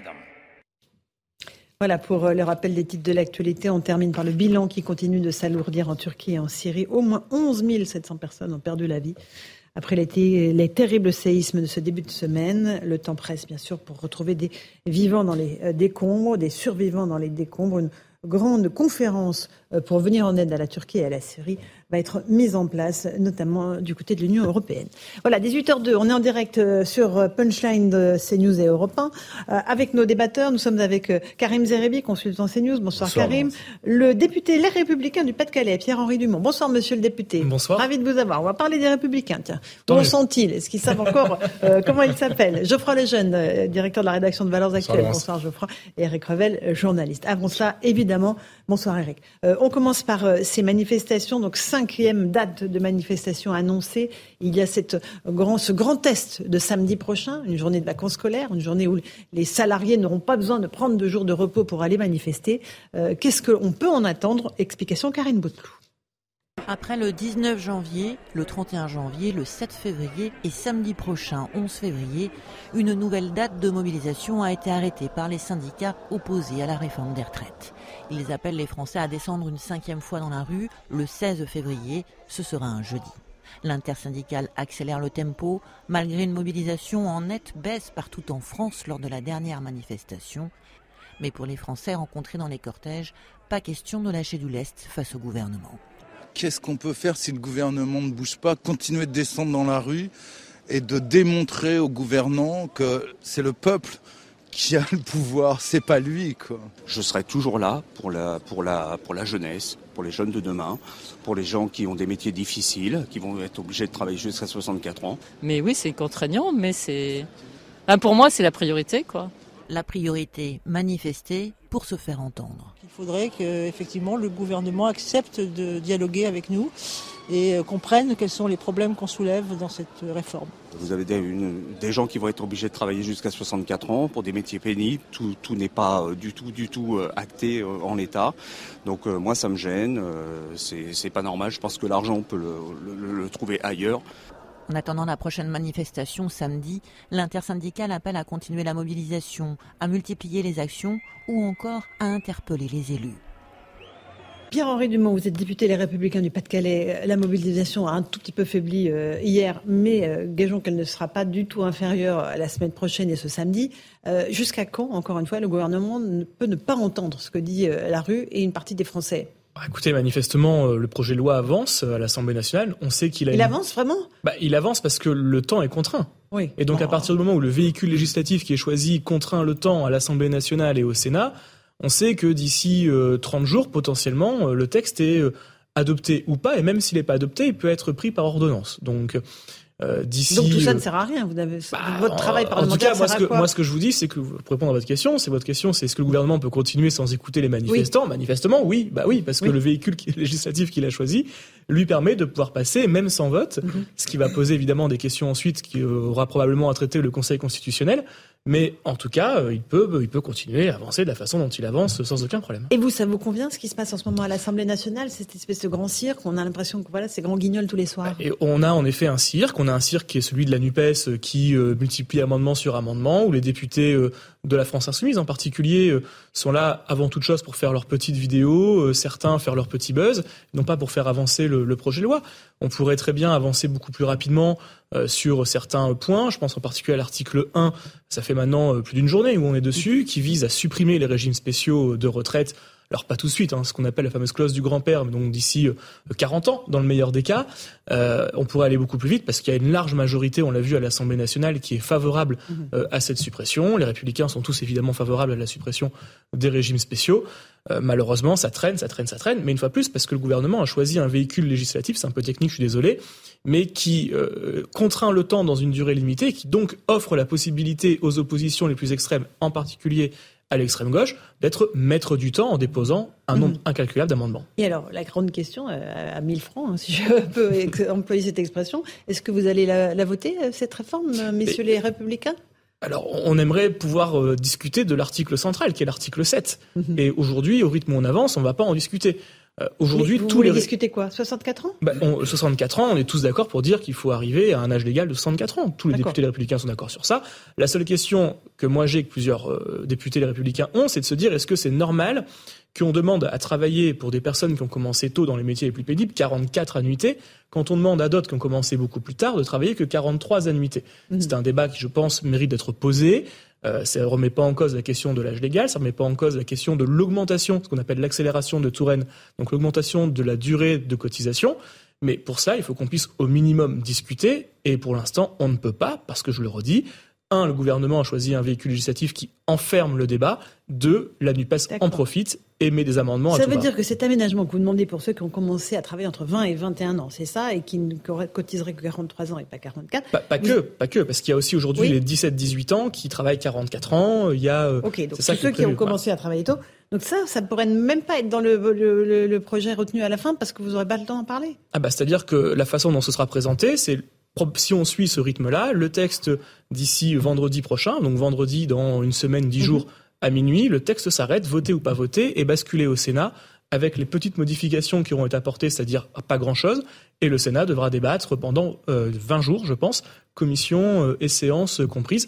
Et si après ces 20 jours, il n'y a pas de vote, et le gouvernement peut prendre par ordonnance les décisions. Mais quel spectacle, Eric Revel. Alors, je ne parle pas des Républicains, mais un débat contraint, où on ne va pas dans le fond, où on n'interdit pas les propositions des uns et des autres. Franchement, tout oui, ça oui, pour non, ça. Oui, c'est le grand cirque. Mais je voulais poser une question à M. Dumont, allez-y. Parce que là, vous nous avez décrit une situation magnifique de votre groupe, hein, unitaire, tout le monde vote la réforme, mais en fait, non, c'est pas le cas. Il y a des députés LR qui ne veulent pas. À combien vous estimez aujourd'hui le nombre de députés LR qui ne voteraient pas cette réforme en l'état ? Alors moi, aujourd'hui, je fais partie de ceux qui ne voteraient pas la réforme. Ah. S'il n'y a pas... Je vous le dis, ce passage de 44 à 43 annuités pour ceux qui ont commencé le plus tôt. Et c'est aujourd'hui ça le point dur. Voilà, c'est le point dur. Et aujourd'hui, combien sont sur votre ligne à l'Assemblée ? On peut estimer entre 15 et 20, oui. Ah oui, qui voteraient contre la réforme. Mais alors donc c'est pas la faute du gouvernement s'il n'étudie pas l'amendement, c'est juste faute de temps. Ah bah c'est faute de temps, mais une fois plus, c'est la décision du gouvernement qui a choisi un mauvais véhicule législatif. Enfin, c'est ça. C'est le seul moment où le temps est contraint. Et donc, à partir du moment où le temps est contraint, ça donne autorité et possibilité aux oppositions, en particulier à l'extrême gauche, de bloquer toute discussion. Et c'est peut-être aussi l'intérêt de l'extrême gauche d'avoir un foutoir généralisé pour avoir une sorte de société, une société du chaos et donc de pouvoir souffler sur les braises. Mais vous savez, au final, l'extrême gauche ne récoltera pas les deniers de cela, ce sera plutôt l'extrême droite. On a beaucoup de questions à vous poser sur ce sujet-là. Geoffroy Lejeune, Karim Zéribi, mais on va faire une toute petite pause minuscule sur Europe 1 et sur CNews. On vous retrouve dans un instant. On continue à parler des Français, de cette réforme des retraites à laquelle ils sont très hostiles. À tout de suite. 18h15, on se retrouve en direct dans Punchline sur CNews et sur Europe 1 avec nos débatteurs et avec Pierre-Henri Dumont, député Les Républicains du Pas-de-Calais, qui rechigne à voter cette réforme des retraites pour l'instant parce que toutes les conditions ne sont pas réunies. On va juste écouter David Lissnard, que vous connaissez bien, maire de Cannes, président de l'Association des maires de France. Il était mon invité ce matin. Écoutez ce qu'il dit de la droite et des atermoiements de la droite. On est quand même dans un parti qui, depuis des années, dit qu'il faut ajuster comptablement le système. Même si je pense qu'il faut aller beaucoup plus loin et changer de système. Ça, c'est un autre débat, je viens de l'évoquer. Et d'ajouter le système, et on parlait de retraite à 65 ans, et donc on va pas, enfin, il faut être cohérent. Le pire serait d'être démagogue, de chercher l'assentiment immédiat et d'être incohérent. C'est ce qui, dans le temps, affaiblit encore plus et ce qui nous a amené à faire moins de 5% à la présidentielle. LR peut mourir de ses contradictions, mais LR aussi peut renaître de sa constance et de sa cohérence. Et c'est ça qu'on doit construire. Pierre-Henri Dumont, êtes-vous incohérent ? Est-ce que vous êtes incohérent ? Non, je ne suis pas incohérent. Moi, je suis d'accord avec David Lissnard. Il dit que c'est pas forcément la bonne réforme qu'il aurait fallu faire. Mais il a raison. Il a raison parce que c'est une petite réformette. On sait très bien que, vu la démographie, parce que c'est avant tout un problème démographique, la réforme des retraites, on a créé une régime de retraite par répartition avec 4 actifs pour un retraité. On est à 1,7 pour 1 et demain, dans 15 ans, on sera à 1,1 pour 1. Bon, manifestement, on sait qu'on aura à nouveau à faire une réforme des retraites d'ici 3, 4, 5 ans. Il faut changer le système. Il faut évidemment changer le système, garder une base probablement de répartition assez importante pour avoir un minimum vieillesse, et puis après, passer sur une base de capitalisation. Alors, un supplément, une partie de capitalisation. Oui, c'est ce que propose aussi David Lissnard. De 10-15%. Ça existe déjà. Hein, les fonctionnaires territoriaux, ce qu'on appelle la préfond, ça rapporte beaucoup plus, ça permet de créer beaucoup plus d'argent. Et parce qu'à 1,1 actif pour un retraité dans 15 ans, on aura très simplement des travailleurs pauvres parce qu'ils vont devoir surcotiser pour payer les pensions des retraités et puis des retraités pauvres parce qu'ils n'auront pas des pensions à un niveau important. On ne parle pas de démographie, on ne parle pas de natalité, on ne parle pas de politique familiale. Pardon, mais c'est un petit projet de loi, c'est une petite réformette et quand on met la France dans la rue, il faut faire un vrai projet de loi, il faut faire une vraie réforme qui aujourd'hui n'est absolument pas... Comme c'est le faire la droite, hein, et ça, vous avez toujours bien su mettre la France dans la rue. En tout cas, on a toujours fait des réformes qui étaient des réformes importantes et pas un truc qui est. Parfois, vous les avez retirés aussi. Pas sur les réformes de retraite. Ah non, pas sur les réformes de retraite. Le CPE. Mais on a toujours fait en sorte d'avoir un système quand on fait une réforme qui dure au moins 15 ans, pas qu'elle a duré 3 ans. Alors, Karim, allez-y. Vous pouvez poser des questions à vos députés LR. Chacun sait que vous êtes la force d'appoint, le groupe LR, pour faire passer cette réforme par-delà le 49.3. Donc, si le gouvernement veut la faire passer avec une approche plus démocratique, doit s'appuyer sur le vote des députés LR. Donc le passage à 64 ans, voire 65 ans, était un marqueur puisque c'était dans le programme de Valérie Pécresse, et 65 ans. Donc, avec ça, vous êtes d'accord. C'est un marqueur, effectivement, qui est celui de la rue, refusé par la rue, par l'Union syndicale, par la CFDT. Mais pour vous, c'était un marqueur, au contraire, positif et important. Néanmoins, est-ce que vous ne trouvez pas que votre groupe est insuffisamment ambitieux, si je puis parler ainsi, quand, j'avais de dire, aux contreparties que vous êtes en droit d'attendre? Vous mettez l'accent sur les carrières longues. Et j'ai l'impression, c'est uniquement ce sujet-là aujourd'hui qui vous tient à cœur, et vous le répétez de plateau en plateau, tous. Ah, c'est donc, pas anecdotique non plus, Eric Ciotti. Les carrières longues, c'est important. Je dis pas que c'est pas important. J'aime bien justement à dire, est-ce que c'est suffisant?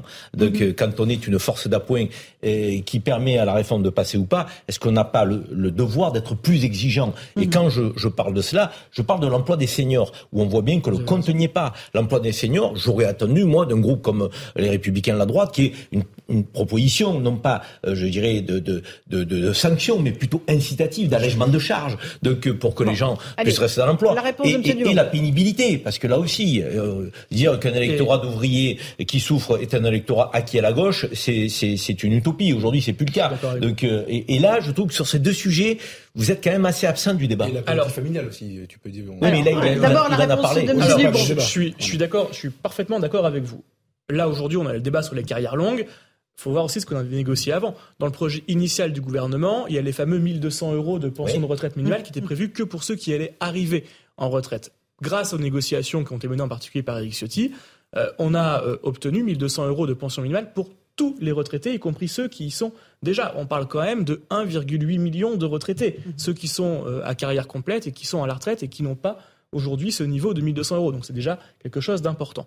Ensuite, vous avez parfaitement raison sur la question des seniors, de l'emploi des seniors qui, on le sait bien, s'il y a plus de seniors qui travaillent, il y a plus de cotisations qui rentrent. Donc c'est quelque chose qui est extrêmement positif pour équilibrer le système de retraite par répartition. Et donc nous, vous avez une fois plus raison, on n'est pas d'accord pour mettre des sanctions sur les entreprises. Et c'est pour ça qu'on a mis des amendements sur la question des seniors, c'est l'article qui va arriver juste après l'article 2, pour faire des abaissements de charges qui permettront de pouvoir mieux faciliter l'embauche des seniors. Simplement, on est contraint, je le redis, par le véhicule législatif qui est choisi, qui est un projet de loi de financement de sécurité sociale rectificatif, qui fait qu'on ne peut pas mettre tous les amendements qu'on veut, sinon ils sont jugés irrecevables. C'est pour ça qu'on ne peut pas mettre tous les amendements sur l'emploi des seniors, parce qu'ils ont été retoqués par la commission de par le choix qui a été fait du gouvernement de faire un petit projet de loi. Sur la politique familiale, dès qu'on met un amendement sur la politique familiale, c'est hors sujet, donc c'est retoqué avant même que ce soit étudié. Mais on a mis en avant, par exemple, le fait d'augmenter les plafonds de la PAJE, de la prestation d'accueil du jeune enfant. C'est évidemment dans les discussions qui ne sont pas dans le projet de loi, mais qui, en tout cas, nous ont été promis d'être rapidement mis sur la table. Et c'est bien ça qu'on regrette. On regrette que c'est une petite réformette qui ne parle pas de tous les sujets, parce que la réforme des retraites, c'est pas juste un système comptable où on change quelques tuyaux, on dit on augmente la durée de cotisation, on augmente l'âge légal, mais c'est une politique familiale, c'est une politique de natalité, c'est une politique d'emploi des seniors, c'est une politique d'emploi des jeunes, c'est une politique, en effet, de pénibilité. Et la pénibilité, on ne peut pas en parler parce que le gouvernement a décidé, une fois plus, d'utiliser ce véhicule législatif, et on est dans une situation où on ne peut pas dire métier par métier quelle est la pénibilité, comment est-ce qu'on l'affronte. Le gouvernement renvoie la pénibilité à des décrets qui sera pris plus tard, et donc c'est aussi pour ça que les Français, aujourd'hui, sont inquiets à juste titre, parce qu'ils disent, attendez, moi j'ai un métier pénible, on va me faire travailler jusqu'à 64 ans, le gouvernement dit, on verra quels métiers sont pénibles plus tard et quel métier dans les métiers. Oui, il faut que les règles du jeu soient claires dès le départ. Il faut que les règles du jeu soient claires et c'est pas le cas aujourd'hui. Geoffroy Lejeune. Je précise que tout ce que je vais dire, je le dis avec une très grande bienveillance parce que je ne suis pas de gauche et j'ai une tendresse pour les Républicains en général et j'aime beaucoup Pierre-Henri Dumont en particulier. Je comprends pas votre stratégie, je comprends pas ce que vous faites, vous les Républicains, et je pense même que vous faites une erreur. Je vais vous expliquer très rapidement pourquoi. Comment dire ? Vous avez choisi, enfin vous, votre président, le président de votre parti, vous avez choisi une stratégie consistant à dire on est un parti de gouvernement, contrairement aux oppositions radicales qui font du bruit à l'Assemblée nationale. Donc nous, on est constructif, on essaie de faire avancer. Et par ailleurs, il y avait souci en effet de la cohérence. On a défendu 65 ans pendant la présidentielle, Fillon faisait pareil, Sarkozy aussi, enfin il l'avait en tête. Donc on peut pas s'opposer à une réforme qui dirait 64 ans. Je comprends ça. Maintenant la cohérence, c'est une cohérence avec un programme qui vous a mené à moins de 5%. Donc c'est déjà ça pourrait mériter une remise en cause. Mais au-delà de ça, vous venez d'expliquer en fait là pendant les minutes depuis que vous êtes arrivé Pourquoi cette réforme n'est pas bonne? Pourquoi en tout cas elle n'est pas suffisante du tout? Pourquoi quand vous avez vraiment quelque chose à dire, notamment sur la démographie, vous n'êtes pas écouté? Ça n'est pas dans le débat. Il y a un autre sujet qui est le sujet de la droite en théorie, c'est la valeur travail. Et aujourd'hui, cette réforme pèse essentiellement sur les actifs. Et là-dessus, vous n'êtes pas non plus écouté quand vous essayez de dire qu'il faudrait mettre peut-être plus de monde au travail, etc. Bref, je pense que vous n'obtiendrez pas grand-chose, sinon l'image d'un parti qui négocie avec le gouvernement, un peu comme une béquille, ce que d'ailleurs Emmanuel Macron souhaite en réalité faire de vous, c'est-à-dire une force d'appoint, comme disait Karim tout à l'heure, qui sert à faire voter des textes. Et puis, quand ils auront besoin d'une force d'appoint à gauche, ils iront la trouver. Vous inquiétez pas. Comme ils vont la chercher sur les ENR, hein, sur les énergies renouvelables. Exactement. C'est pour ça que je dis, je ne comprends pas cette stratégie. Voilà. Et à la fin, ce que je voulais vous dire, le pire de tout ça, c'est qu'en plus de ça, vos électeurs qui, je pense, voient la réforme comme un tout, sont 54% à être contre. Vous le savez, vous avez vu le sondage comme moi. C'est-à-dire, je ne comprends pas pourquoi aujourd'hui vous continuez à jouer cette stratégie alors que vous pourriez, dans le contexte, vu ce que le gouvernement a misé sur vous, apparaître comme extrêmement fort et faiseur, pas faiseur de roi, mais au moins vous pouvez déchoir un roi en disant c'est terminé, c'est sans nous, c'est une réforme qui n'a aucun intérêt, circuler, il n'y a rien à voir. C'est exactement le point que je viens de dire. Moi, j'ai dit que j'étais dans une position de contre sur la réforme des retraites, parce que c'est une petite réforme, c'est une réformette qui ne parle pas des vrais sujets qu'on devrait remettre sur la table d'ici 3 ou 4 ans. Et que... Enfin, vous dites que si les carrières longues et les 1 200 € sont pris en compte, vous la voterez. C'est ce que vous avez dit aussi. Oui, non, mais bien sûr. Voilà, mais pour l'instant, le gouvernement a fermé la porte à cela par l'interview de la Première ministre dans le journal du dimanche dernier. Donc, c'est très clair. Aujourd'hui, on est un nombre important de députés des Républicains à dire que c'est pas suffisant, et on est tous d'accord pour dire qu'évidemment, il faut une réforme, évidemment qu'il faut travailler plus longtemps, évidemment, et je l'ai pas dit tout à l'heure dans l'ensemble des points qui étaient abordés, évidemment qu'il faut faire en sorte qu'il faille augmenter l'assiette, c'est-à-dire le nombre de personnes qui sont au travail. Comment faire pour remettre du donnant-donnant? Tous ceux qui touchent du RSA devraient pouvoir faire quelques heures de travail d'intérêt collectif pour l'ensemble des habitants du territoire, comme ça se passe dans certaines communes, dans certains départements ou des expérimentations. Voilà. Vous, dans le Pas-de-Calais, vous dites quoi, vos électeurs, quand vous les croisez? Ils sont tous évidemment remontés contre la réforme des retraites. Et parce que ils sont dans la certitude. Et ils disent si vous votez, on vote plus pour vous. Oui, mais à la limite, j'ai envie de dire, c'est pas très grave. Moi, je vote pas selon ce que les gens disent qu'ils vont voter pour moi ou pas. Enfin, une personne qui me dit un petit peu élu. Non, mais après ils savent très bien ce que je pense. Et je suis pas là pour dire céder aux menaces de si vous ne votez pas tel ou tel projet, je ne voterai plus pour vous. Et de la même façon, j'ai pas à répondre aux menaces de mes amis et collègues sénateurs qui disent la droite a toujours dit qu'il fallait faire ça, donc il faut que vous votiez pour. Moi, je vote selon moi ce que je pense. Et ce que je pense aujourd'hui, c'est que la réforme est loin d'être suffisante, loin d'être satisfaisante, en particulier pour les carrières les plus longues, ceux qui ont les métiers les plus pénibles, toutes les raisons qu'on vient d'évoquer, et pas satisfaisante sur son amplitude, sur son volet. C'est un projet de société, une réforme des retraites. Je suis totalement d'accord. Et là où Geoffroy a raison, c'est que ça touche énormément de sujets connexes à simplement repousser l'âge de départ, qui ne sont pas traités du tout. Ça veut dire que votre vision potentielle de la société concernant la valeur travail, les seniors, la pénibilité, n'étant pas pris en compte, la natalité n'étant pas pris en compte, mais j'ai envie de dire... Presque, il y a des gens de droite qui, peu importe, à partir du moment où le marqueur de 64 ans est là, il faut qu'on la vote. Oui, mais attendez, le marqueur des 64 ans sans le projet de société, ça représente quoi au final? Et vous prêchez un convaincu, mais... Alors, Eric Revel a une question pour vous. Je pense que vous êtes tombé dans le piège que vous avez vous-même tendu, les LR. Je vais essayer de vous expliquer pourquoi. Parce que, en réalité, vous êtes un parti qui a été un parti du gouvernement, bon, évidemment, qui a donné plusieurs présidents de la République. Et donc, vous avez voulu jouer ce rôle-là auprès de la majorité. Vous avez voulu jouer le rôle de « nous, on est des gens sérieux, on fait ce qu'on dit, on dit ce qu'on fait, etc. » Et aujourd'hui, vous êtes en danger de disparition, vous savez, comme les espèces un peu. Hein. Vous êtes en danger de disparition parce que le pire des scénarios pour vous, les LR, je vais vous le donner, à l'Assemblée nationale, moi je pense pas qu'ils passeront par un 49-3.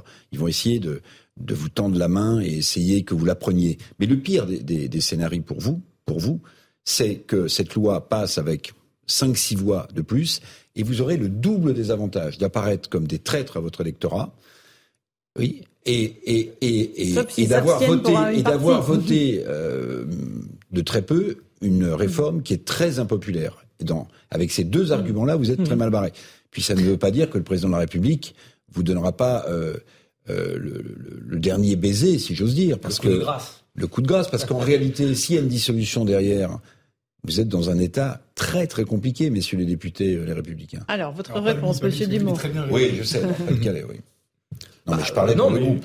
Il a l'air convaincu. Je pense que tout ce que vous dites, c'est les mêmes interrogations que j'ai partagées au sein du groupe. Voilà, donc je fais partie de ceux que certains qualifient comme étant sur une ligne dure. Je pense sincèrement, et je vous dis, que cette réforme est une mauvaise réforme, qu'elle n'est pas suffisante et qu'aujourd'hui, le compte n'y est pas. Enfin, je peux pas... Là, pourquoi vous avez énervé vos copains sénateurs de droite en essayant de supprimer leur régime de retraite ? Ça les a rendus absolument dingues. Mais j'ai lu ça parce qu'ils ont fait plusieurs sorties à juste titre en disant que la droite, c'est ce qu'on vient de dire d'ailleurs, a toujours défendu certaines choses. Et parmi ces choses, il y avait la retraite à 64 ou 65 ans et qu'il fallait donc absolument rester fidèle à cela. Et que, parmi ces autres choses, il y avait la suppression des régimes spéciaux. Et donc, comme je trouvais qu'il donnait beaucoup de consignes et d'ordres aux députés, d'injonction en tout cas, de voter telle ou telle chose, j'ai proposé de... supprimer un autre régime spécial qui existait, qui est celui des sénateurs. Les députés l'ont fait. Voilà. Nous avons fait notre aggiornamento au début du précédent quinquennat. Et je pense que si on veut avoir une acceptation sociale de la réforme, en particulier par ceux qui sont parmi les plus grands promoteurs de ce projet de loi, qui sont ceux qui donnent beaucoup de conseils bienveillants, évidemment, à l'égard de tous les députés. J'aime beaucoup l'ironie. Il faut s'appliquer soi-même aussi ce qu'on demande aux autres de faire. Alors, moi, j'ai une petite question, mais il y a une petite idée qui traîne un peu en l'air, comme ça, en flottement dans le débat public, selon laquelle les Républicains pourraient être conciliants sur la réforme des retraites pour mieux négocier la loi sur l'immigration qui arrive bientôt au Parlement. Vous, alors, parce que Pierre-Henri Dumont est un spécialiste de l'immigration, et pour le coup, j'imagine que ce que vous avez lu dans le projet de loi n'a pas dû vous satisfaire beaucoup de la part du gouvernement. Est-ce que c'est vrai ? Et si oui, est-ce que vous pensez que c'est une bonne idée ? Moi, de toute façon, j'étais très clair.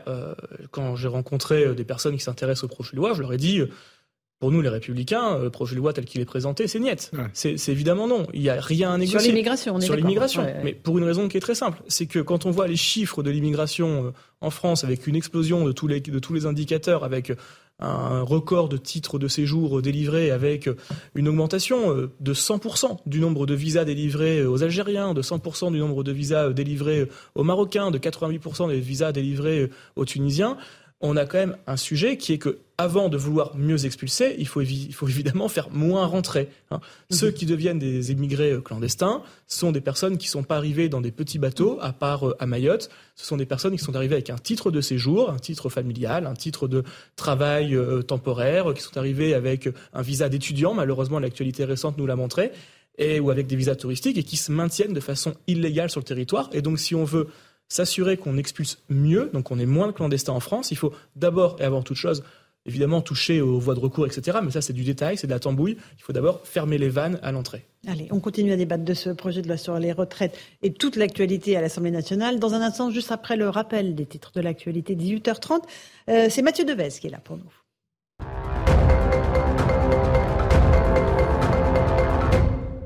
La 5e journée de mobilisation contre la réforme des retraites aura lieu jeudi 16 février. En attendant, de nouveaux rassemblements sont prévus ce samedi dans tout le pays. Les syndicats souhaitent ainsi maintenir la pression sur la majorité. Hier, ils étaient 757 000 en France selon la police, près de 2 millions selon la CGT.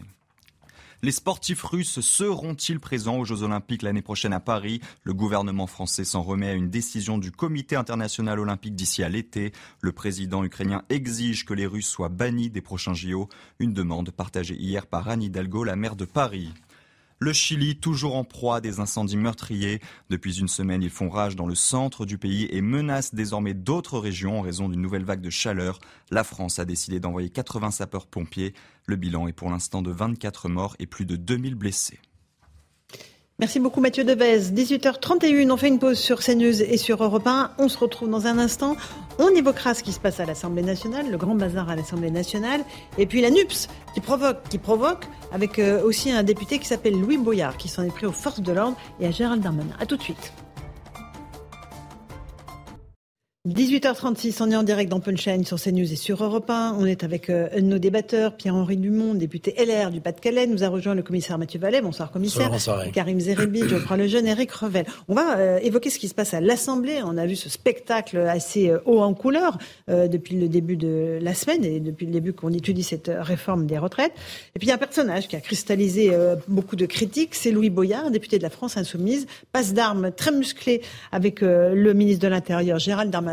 Et puis, on va s'intéresser de plus près à ce personnage. Explication de Valentine Leboeuf.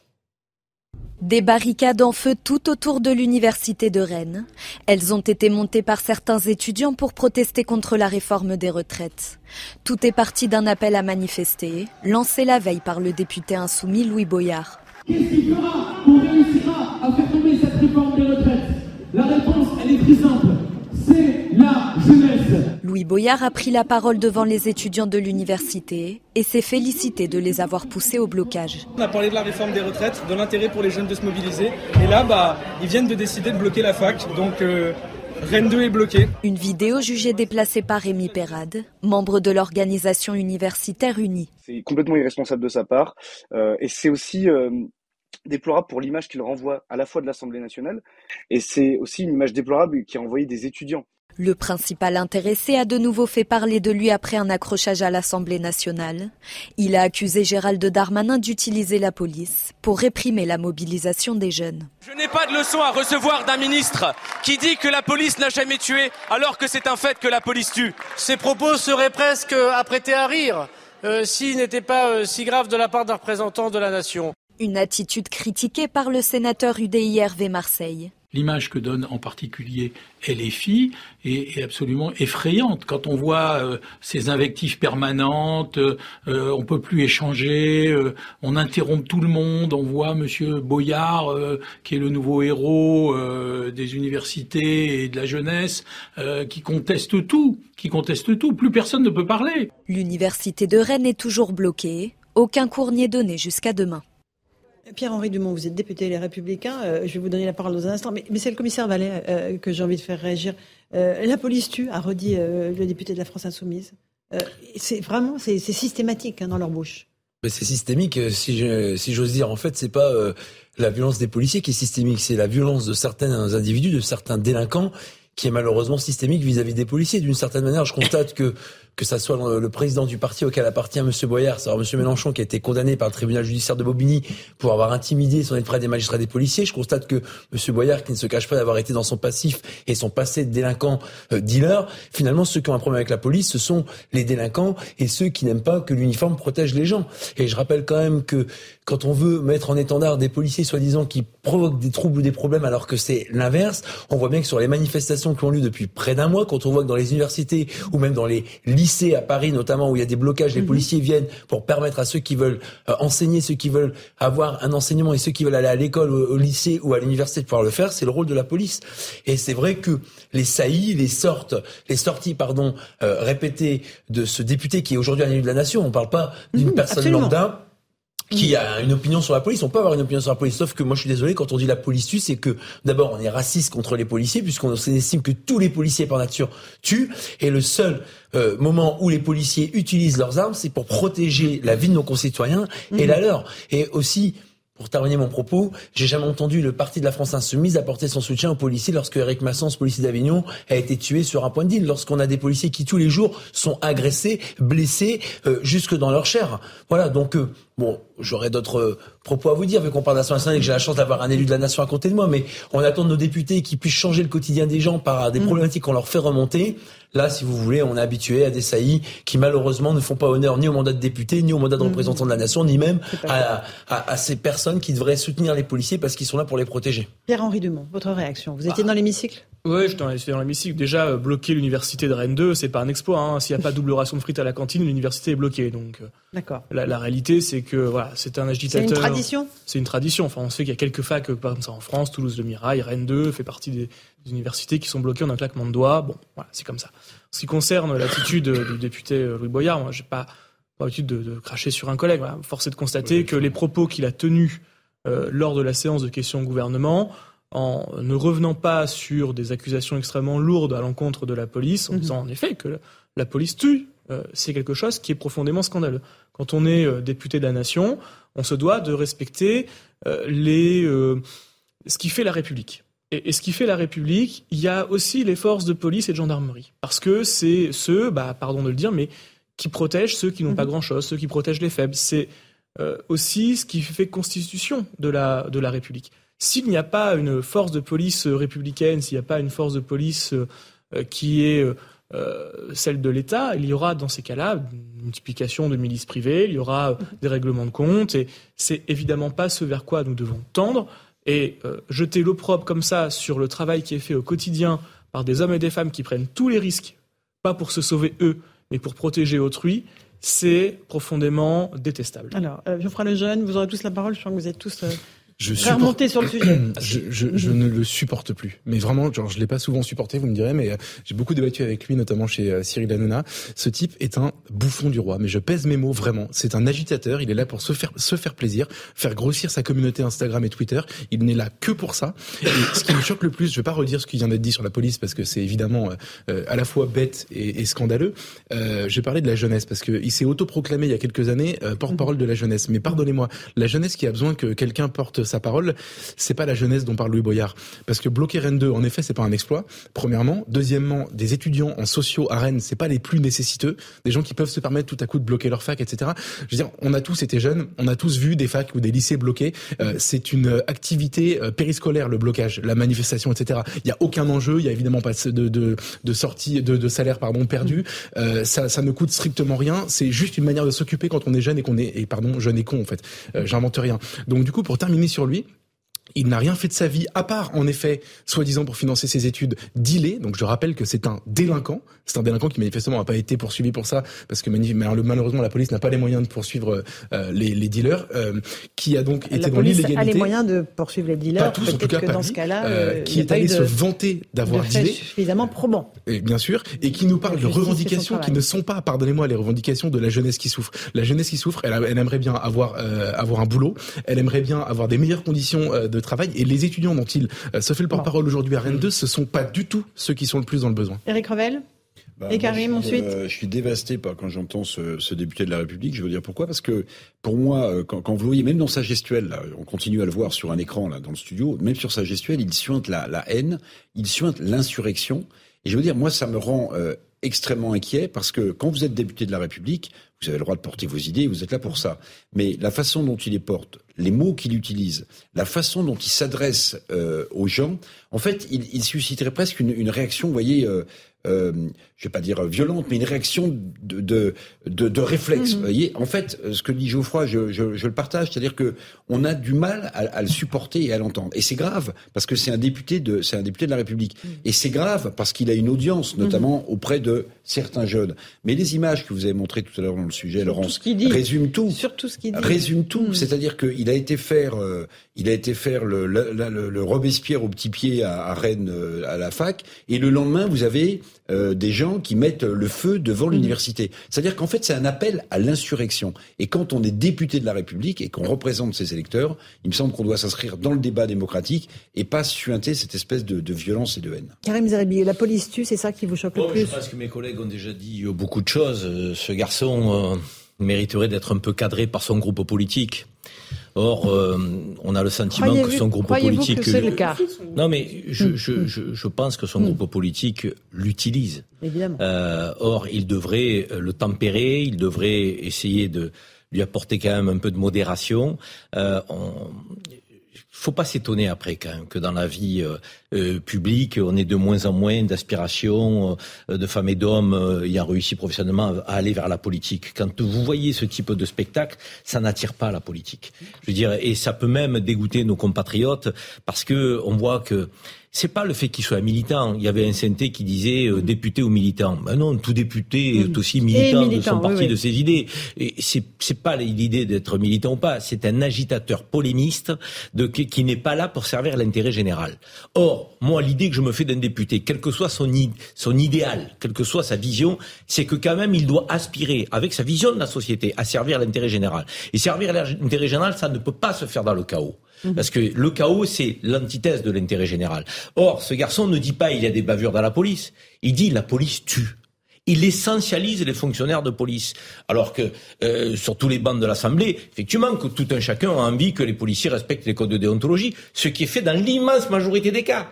Donc, ce que l'on attend aujourd'hui d'un parlementaire dans le contexte de notre société où les violences augmentent, c'est le soutien à la police nationale.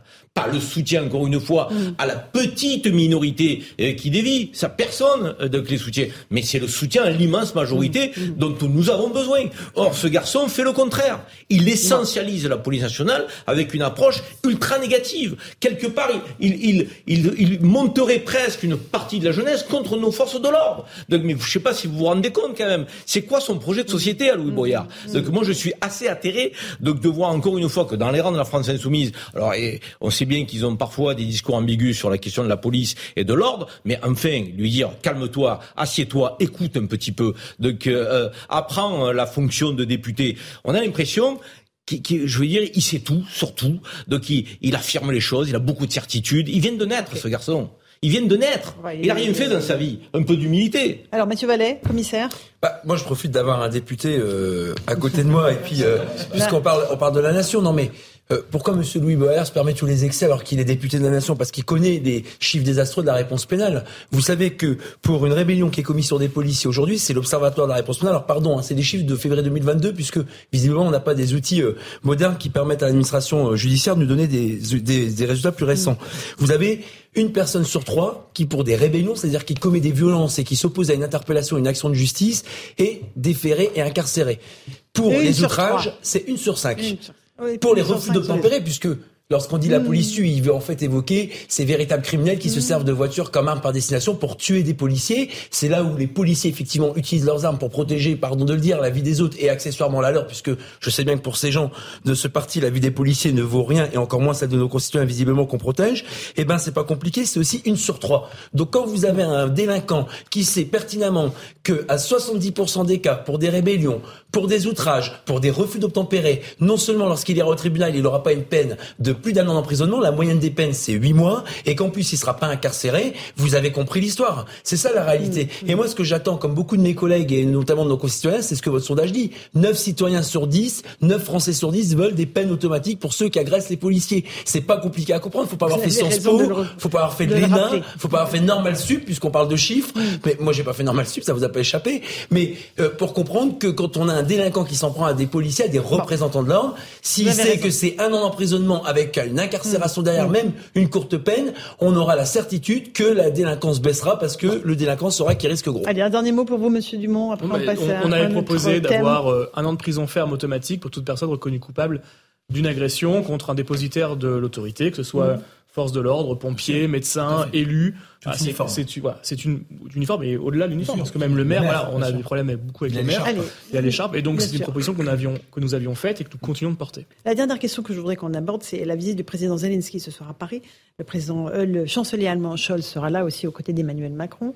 On va rejoindre Johan Uzay et Olivier Gangloff, vous êtes à l'Élysée. De quoi va-t-il s'agir ce soir, Johan ? Que va demander le président Zelensky à la France et à l'Allemagne ?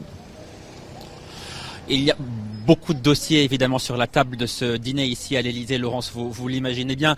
Inévitablement, il va demander une nouvelle aide militaire, plus d'armes pour se défendre. Vous savez que le président Zelensky aimerait recevoir de la part de ses alliés, notamment des avions. Il sera question de cela, bien sûr, même si les alliés européens sont pour l'instant très réticents. Il va parler des chars Léopard qui lui ont été promis. Beaucoup d'aide militaire a d'ores et déjà été promis au président Zelensky. Et bien maintenant, pour lui, il s'agit que cette aide soit effective sur le terrain, qu'elle arrive le plus rapidement possible, alors que la Russie très vraisemblablement se prépare à une contre-offensive d'ampleur dans les prochaines semaines. Et puis il sera aussi question, on peut l'imaginer, de l'adhésion de l'Ukraine à l'Union européenne. Vous savez que le chancelier Olaf Scholz, qui sera présent au dîner ce soir, a dit il y a quelques heures encore que l'Ukraine devait appartenir à l'Union européenne. Donc de tout cela, il sera question avant le Conseil européen qui se tient à Bruxelles demain et où le président ukrainien sera également présent. On ignore d'ailleurs où le président Zelensky passera la nuit. Est-ce qu'il va rester dormir à Paris ou est-ce qu'il se rendra directement à Bruxelles dès ce soir ? Je peux vous dire que pour des questions de sécurité, les informations sont données à la presse au compte-gouttes ici à l'Élysée. Merci beaucoup Johan Uzay et Olivier Gangloff. La question extrêmement importante, monsieur le député, faut-il livrer plus d'armement que nous ne le faisons à l'Ukraine et notamment des avions de chasse puisque c'est la nouvelle demande du président Zelensky. Alors plus d'armement, oui, probablement, parce qu'on ne peut pas négocier tant qu'il y a des soldats russes sur le territoire ukrainien. Des avions de chasse, non. Pour une raison qui est très simple, c'est que des avions de chasse, il faut savoir qui les pilote. Et que pouvoir piloter un char, soit un char lourd, quand on a eu des chars soviétiques ou russes dans l'armée ukrainienne auparavant, ou des léopards allemands, c'est quelque chose qu'on peut apprendre. Piloter un Mirage 2000, c'est quelque chose qui est beaucoup plus compliqué. Ce sont des Mirage 2000 qu'ils demandent à la France. Et probablement que, soit ça prendra du temps de former les pilotes ukrainiens, plusieurs mois, 6 mois, 9 mois, soit ça veut dire que nos propres pilotes seront engagés pour l'utilisation de ces Mirages. Et là, c'est évidemment hors de question, puisqu'on rentre dans quelque chose de totalement différent. Donc, alors, livrer plus d'armes, c'est des armes défensives qui permettent d'avoir une vraie plus-value sur le terrain, de pouvoir reprendre, faire face à l'offensive russe et reprendre contact et reprendre l'avantage du terrain, oui. Des avions de chasse, absolument pas. Et je dis juste une chose, plus on livre d'armes, plus la question de l'absence de débat au Parlement sur cette question de livraison des armes se fait criante.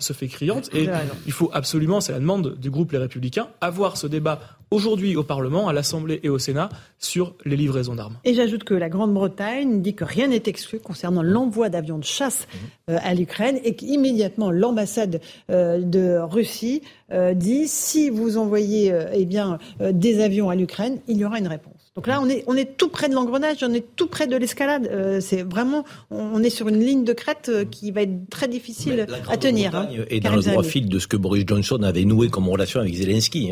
Donc c'était quand même le premier chef d'État à s'être rendu donc en Ukraine. Là, aujourd'hui, la Grande-Bretagne joue un peu cavalier seul donc en se détachant de l'Europe. Zelensky a renvoyé l'ascenseur en allant voir le Premier ministre britannique qui, de surcroît, a dit qu'il formait des pilotes ukrainiens. Donc la Grande-Bretagne forme des pilotes ukrainiens. Ça veut dire que, nonobstant la livraison d'avions de chasse ou pas, c'est une décision qui pourrait arriver, donc elle n'est pas encore en état de fait. En revanche, il se prépare à cette éventualité, puisqu'il forme des pilotes ukrainiens. Moi, je veux vous dire, ce que je regrette profondément, c'est que la voix de la France dans le monde, depuis le général de Gaulle, a toujours été une voix qui était un peu dissonante. Là, aujourd'hui, moi, j'aurais aimé qu'Emmanuel Macron ait aussi une voix qui sans cesse appelle au dialogue. Oui, mais ça fait un moment qu'on est des suiveurs de la politique américaine, qu'on n'a plus de voix franco-française. Au sein de l'Union européenne, on a du mal à se faire entendre. Moi, j'aimerais que le président appelle toutes les parties prenantes à revenir au dialogue et à la table de négociation. C'est un petit volet intéressant, je trouve, alors qui n'est pas celui de l'armement, qui est le volet diplomatique. C'est super intéressant parce qu'il y a ce rendez-vous à Bruxelles qui était prévu avec l'Union européenne. Et en fait, Zelensky a pris tout le monde un peu de court en allant d'abord à Londres voir le Premier ministre britannique. Et ça, c'est important parce que évidemment, je sais pas sur le président de la République va sans doute lui demander pourquoi il a d'abord fait escale à Londres, peut-être plutôt que ce grand sommet européen avec Madame von der Leyen. Oui, mais il fait escale à Paris aussi. Oui, mais c'est intéressant qu'il était d'abord à Londres. C'est pour mettre la pression à l'Europe. C'est pour mettre la pression à l'Europe. C'est pas du tout neutre. Et puis, je vais mettre un peu les pieds dans le plat. Alors c'est voilà. Bon, évidemment, la guerre est atroce. Le peuple ukrainien souffre. Il a besoin de se défendre contre l'invasion russe. Mais derrière, parce que c'est décisif là dans les semaines qui viennent. N'oubliez jamais une chose non plus. L'offensive russe, il va y avoir des morts, ça va être atroce. Mais derrière aussi, puisque, je ne sais pas si vous avez vu, en juin de cette année, il y a un sommet de la reconstruction qui est prévu à Londres, justement, en juin. Oui, et la reconstruction de l'Ukraine est évaluée à 350-400 milliards de dollars. Un jeu économique. Et les experts disent que ça sera le plus gros chantier de reconstruction depuis la Seconde Guerre mondiale. Alors, c'est affreux ce que je dis, et c'est un tantinet cynique, mais toutes ces capitales et tous les gens qui reçoivent M. Zelensky ont, à mon avis, cette idée cynique en tête. Mais Pierre-Henri Dumont, il y a une offensive russe qui se prépare. Une offensive russe sera massive. Qui se prépare. Il faut évidemment continuer d'appuyer sur la livraison d'armes, et en particulier les chars lourds. Si la France livre pas de chars lourds, c'est pas parce qu'elle ne veut pas, c'est parce qu'elle ne peut pas. On a 225 Leclerc. Le dernier Leclerc a été livré en 2008 et la prochaine livraison de chars lourds, c'est en 2040. Donc on comprend bien que dès qu'on livre un char, et si on en livre même 40... s'ils sont perdus au combat, on ne pourra pas les récupérer. On est déjà complètement nus en termes de capacité de chars lourds. Donc, c'est la conséquence d'un sous-investissement massif dans la défense. On le voit également avec la question du Charles de Gaulle, où peut-être que si on ne prend pas la décision tout de suite, incessamment sous peu, il y aura 1 an, 2 ans, 3 ans sans porte-avions. Et c'est absolument dramatique pour la France, pour sa propre défense, mais aussi pour la vente de ces armes, parce que quand on a des avions de chasse qui sont propulsés sur le Charles de Gaulle et qui sont comme ça déployés à travers le monde, c'est aussi un moyen d'influence et d'export de nos capacités d'armement. Et donc là-dessus, mais oui, il faut aider au maximum l'Ukraine.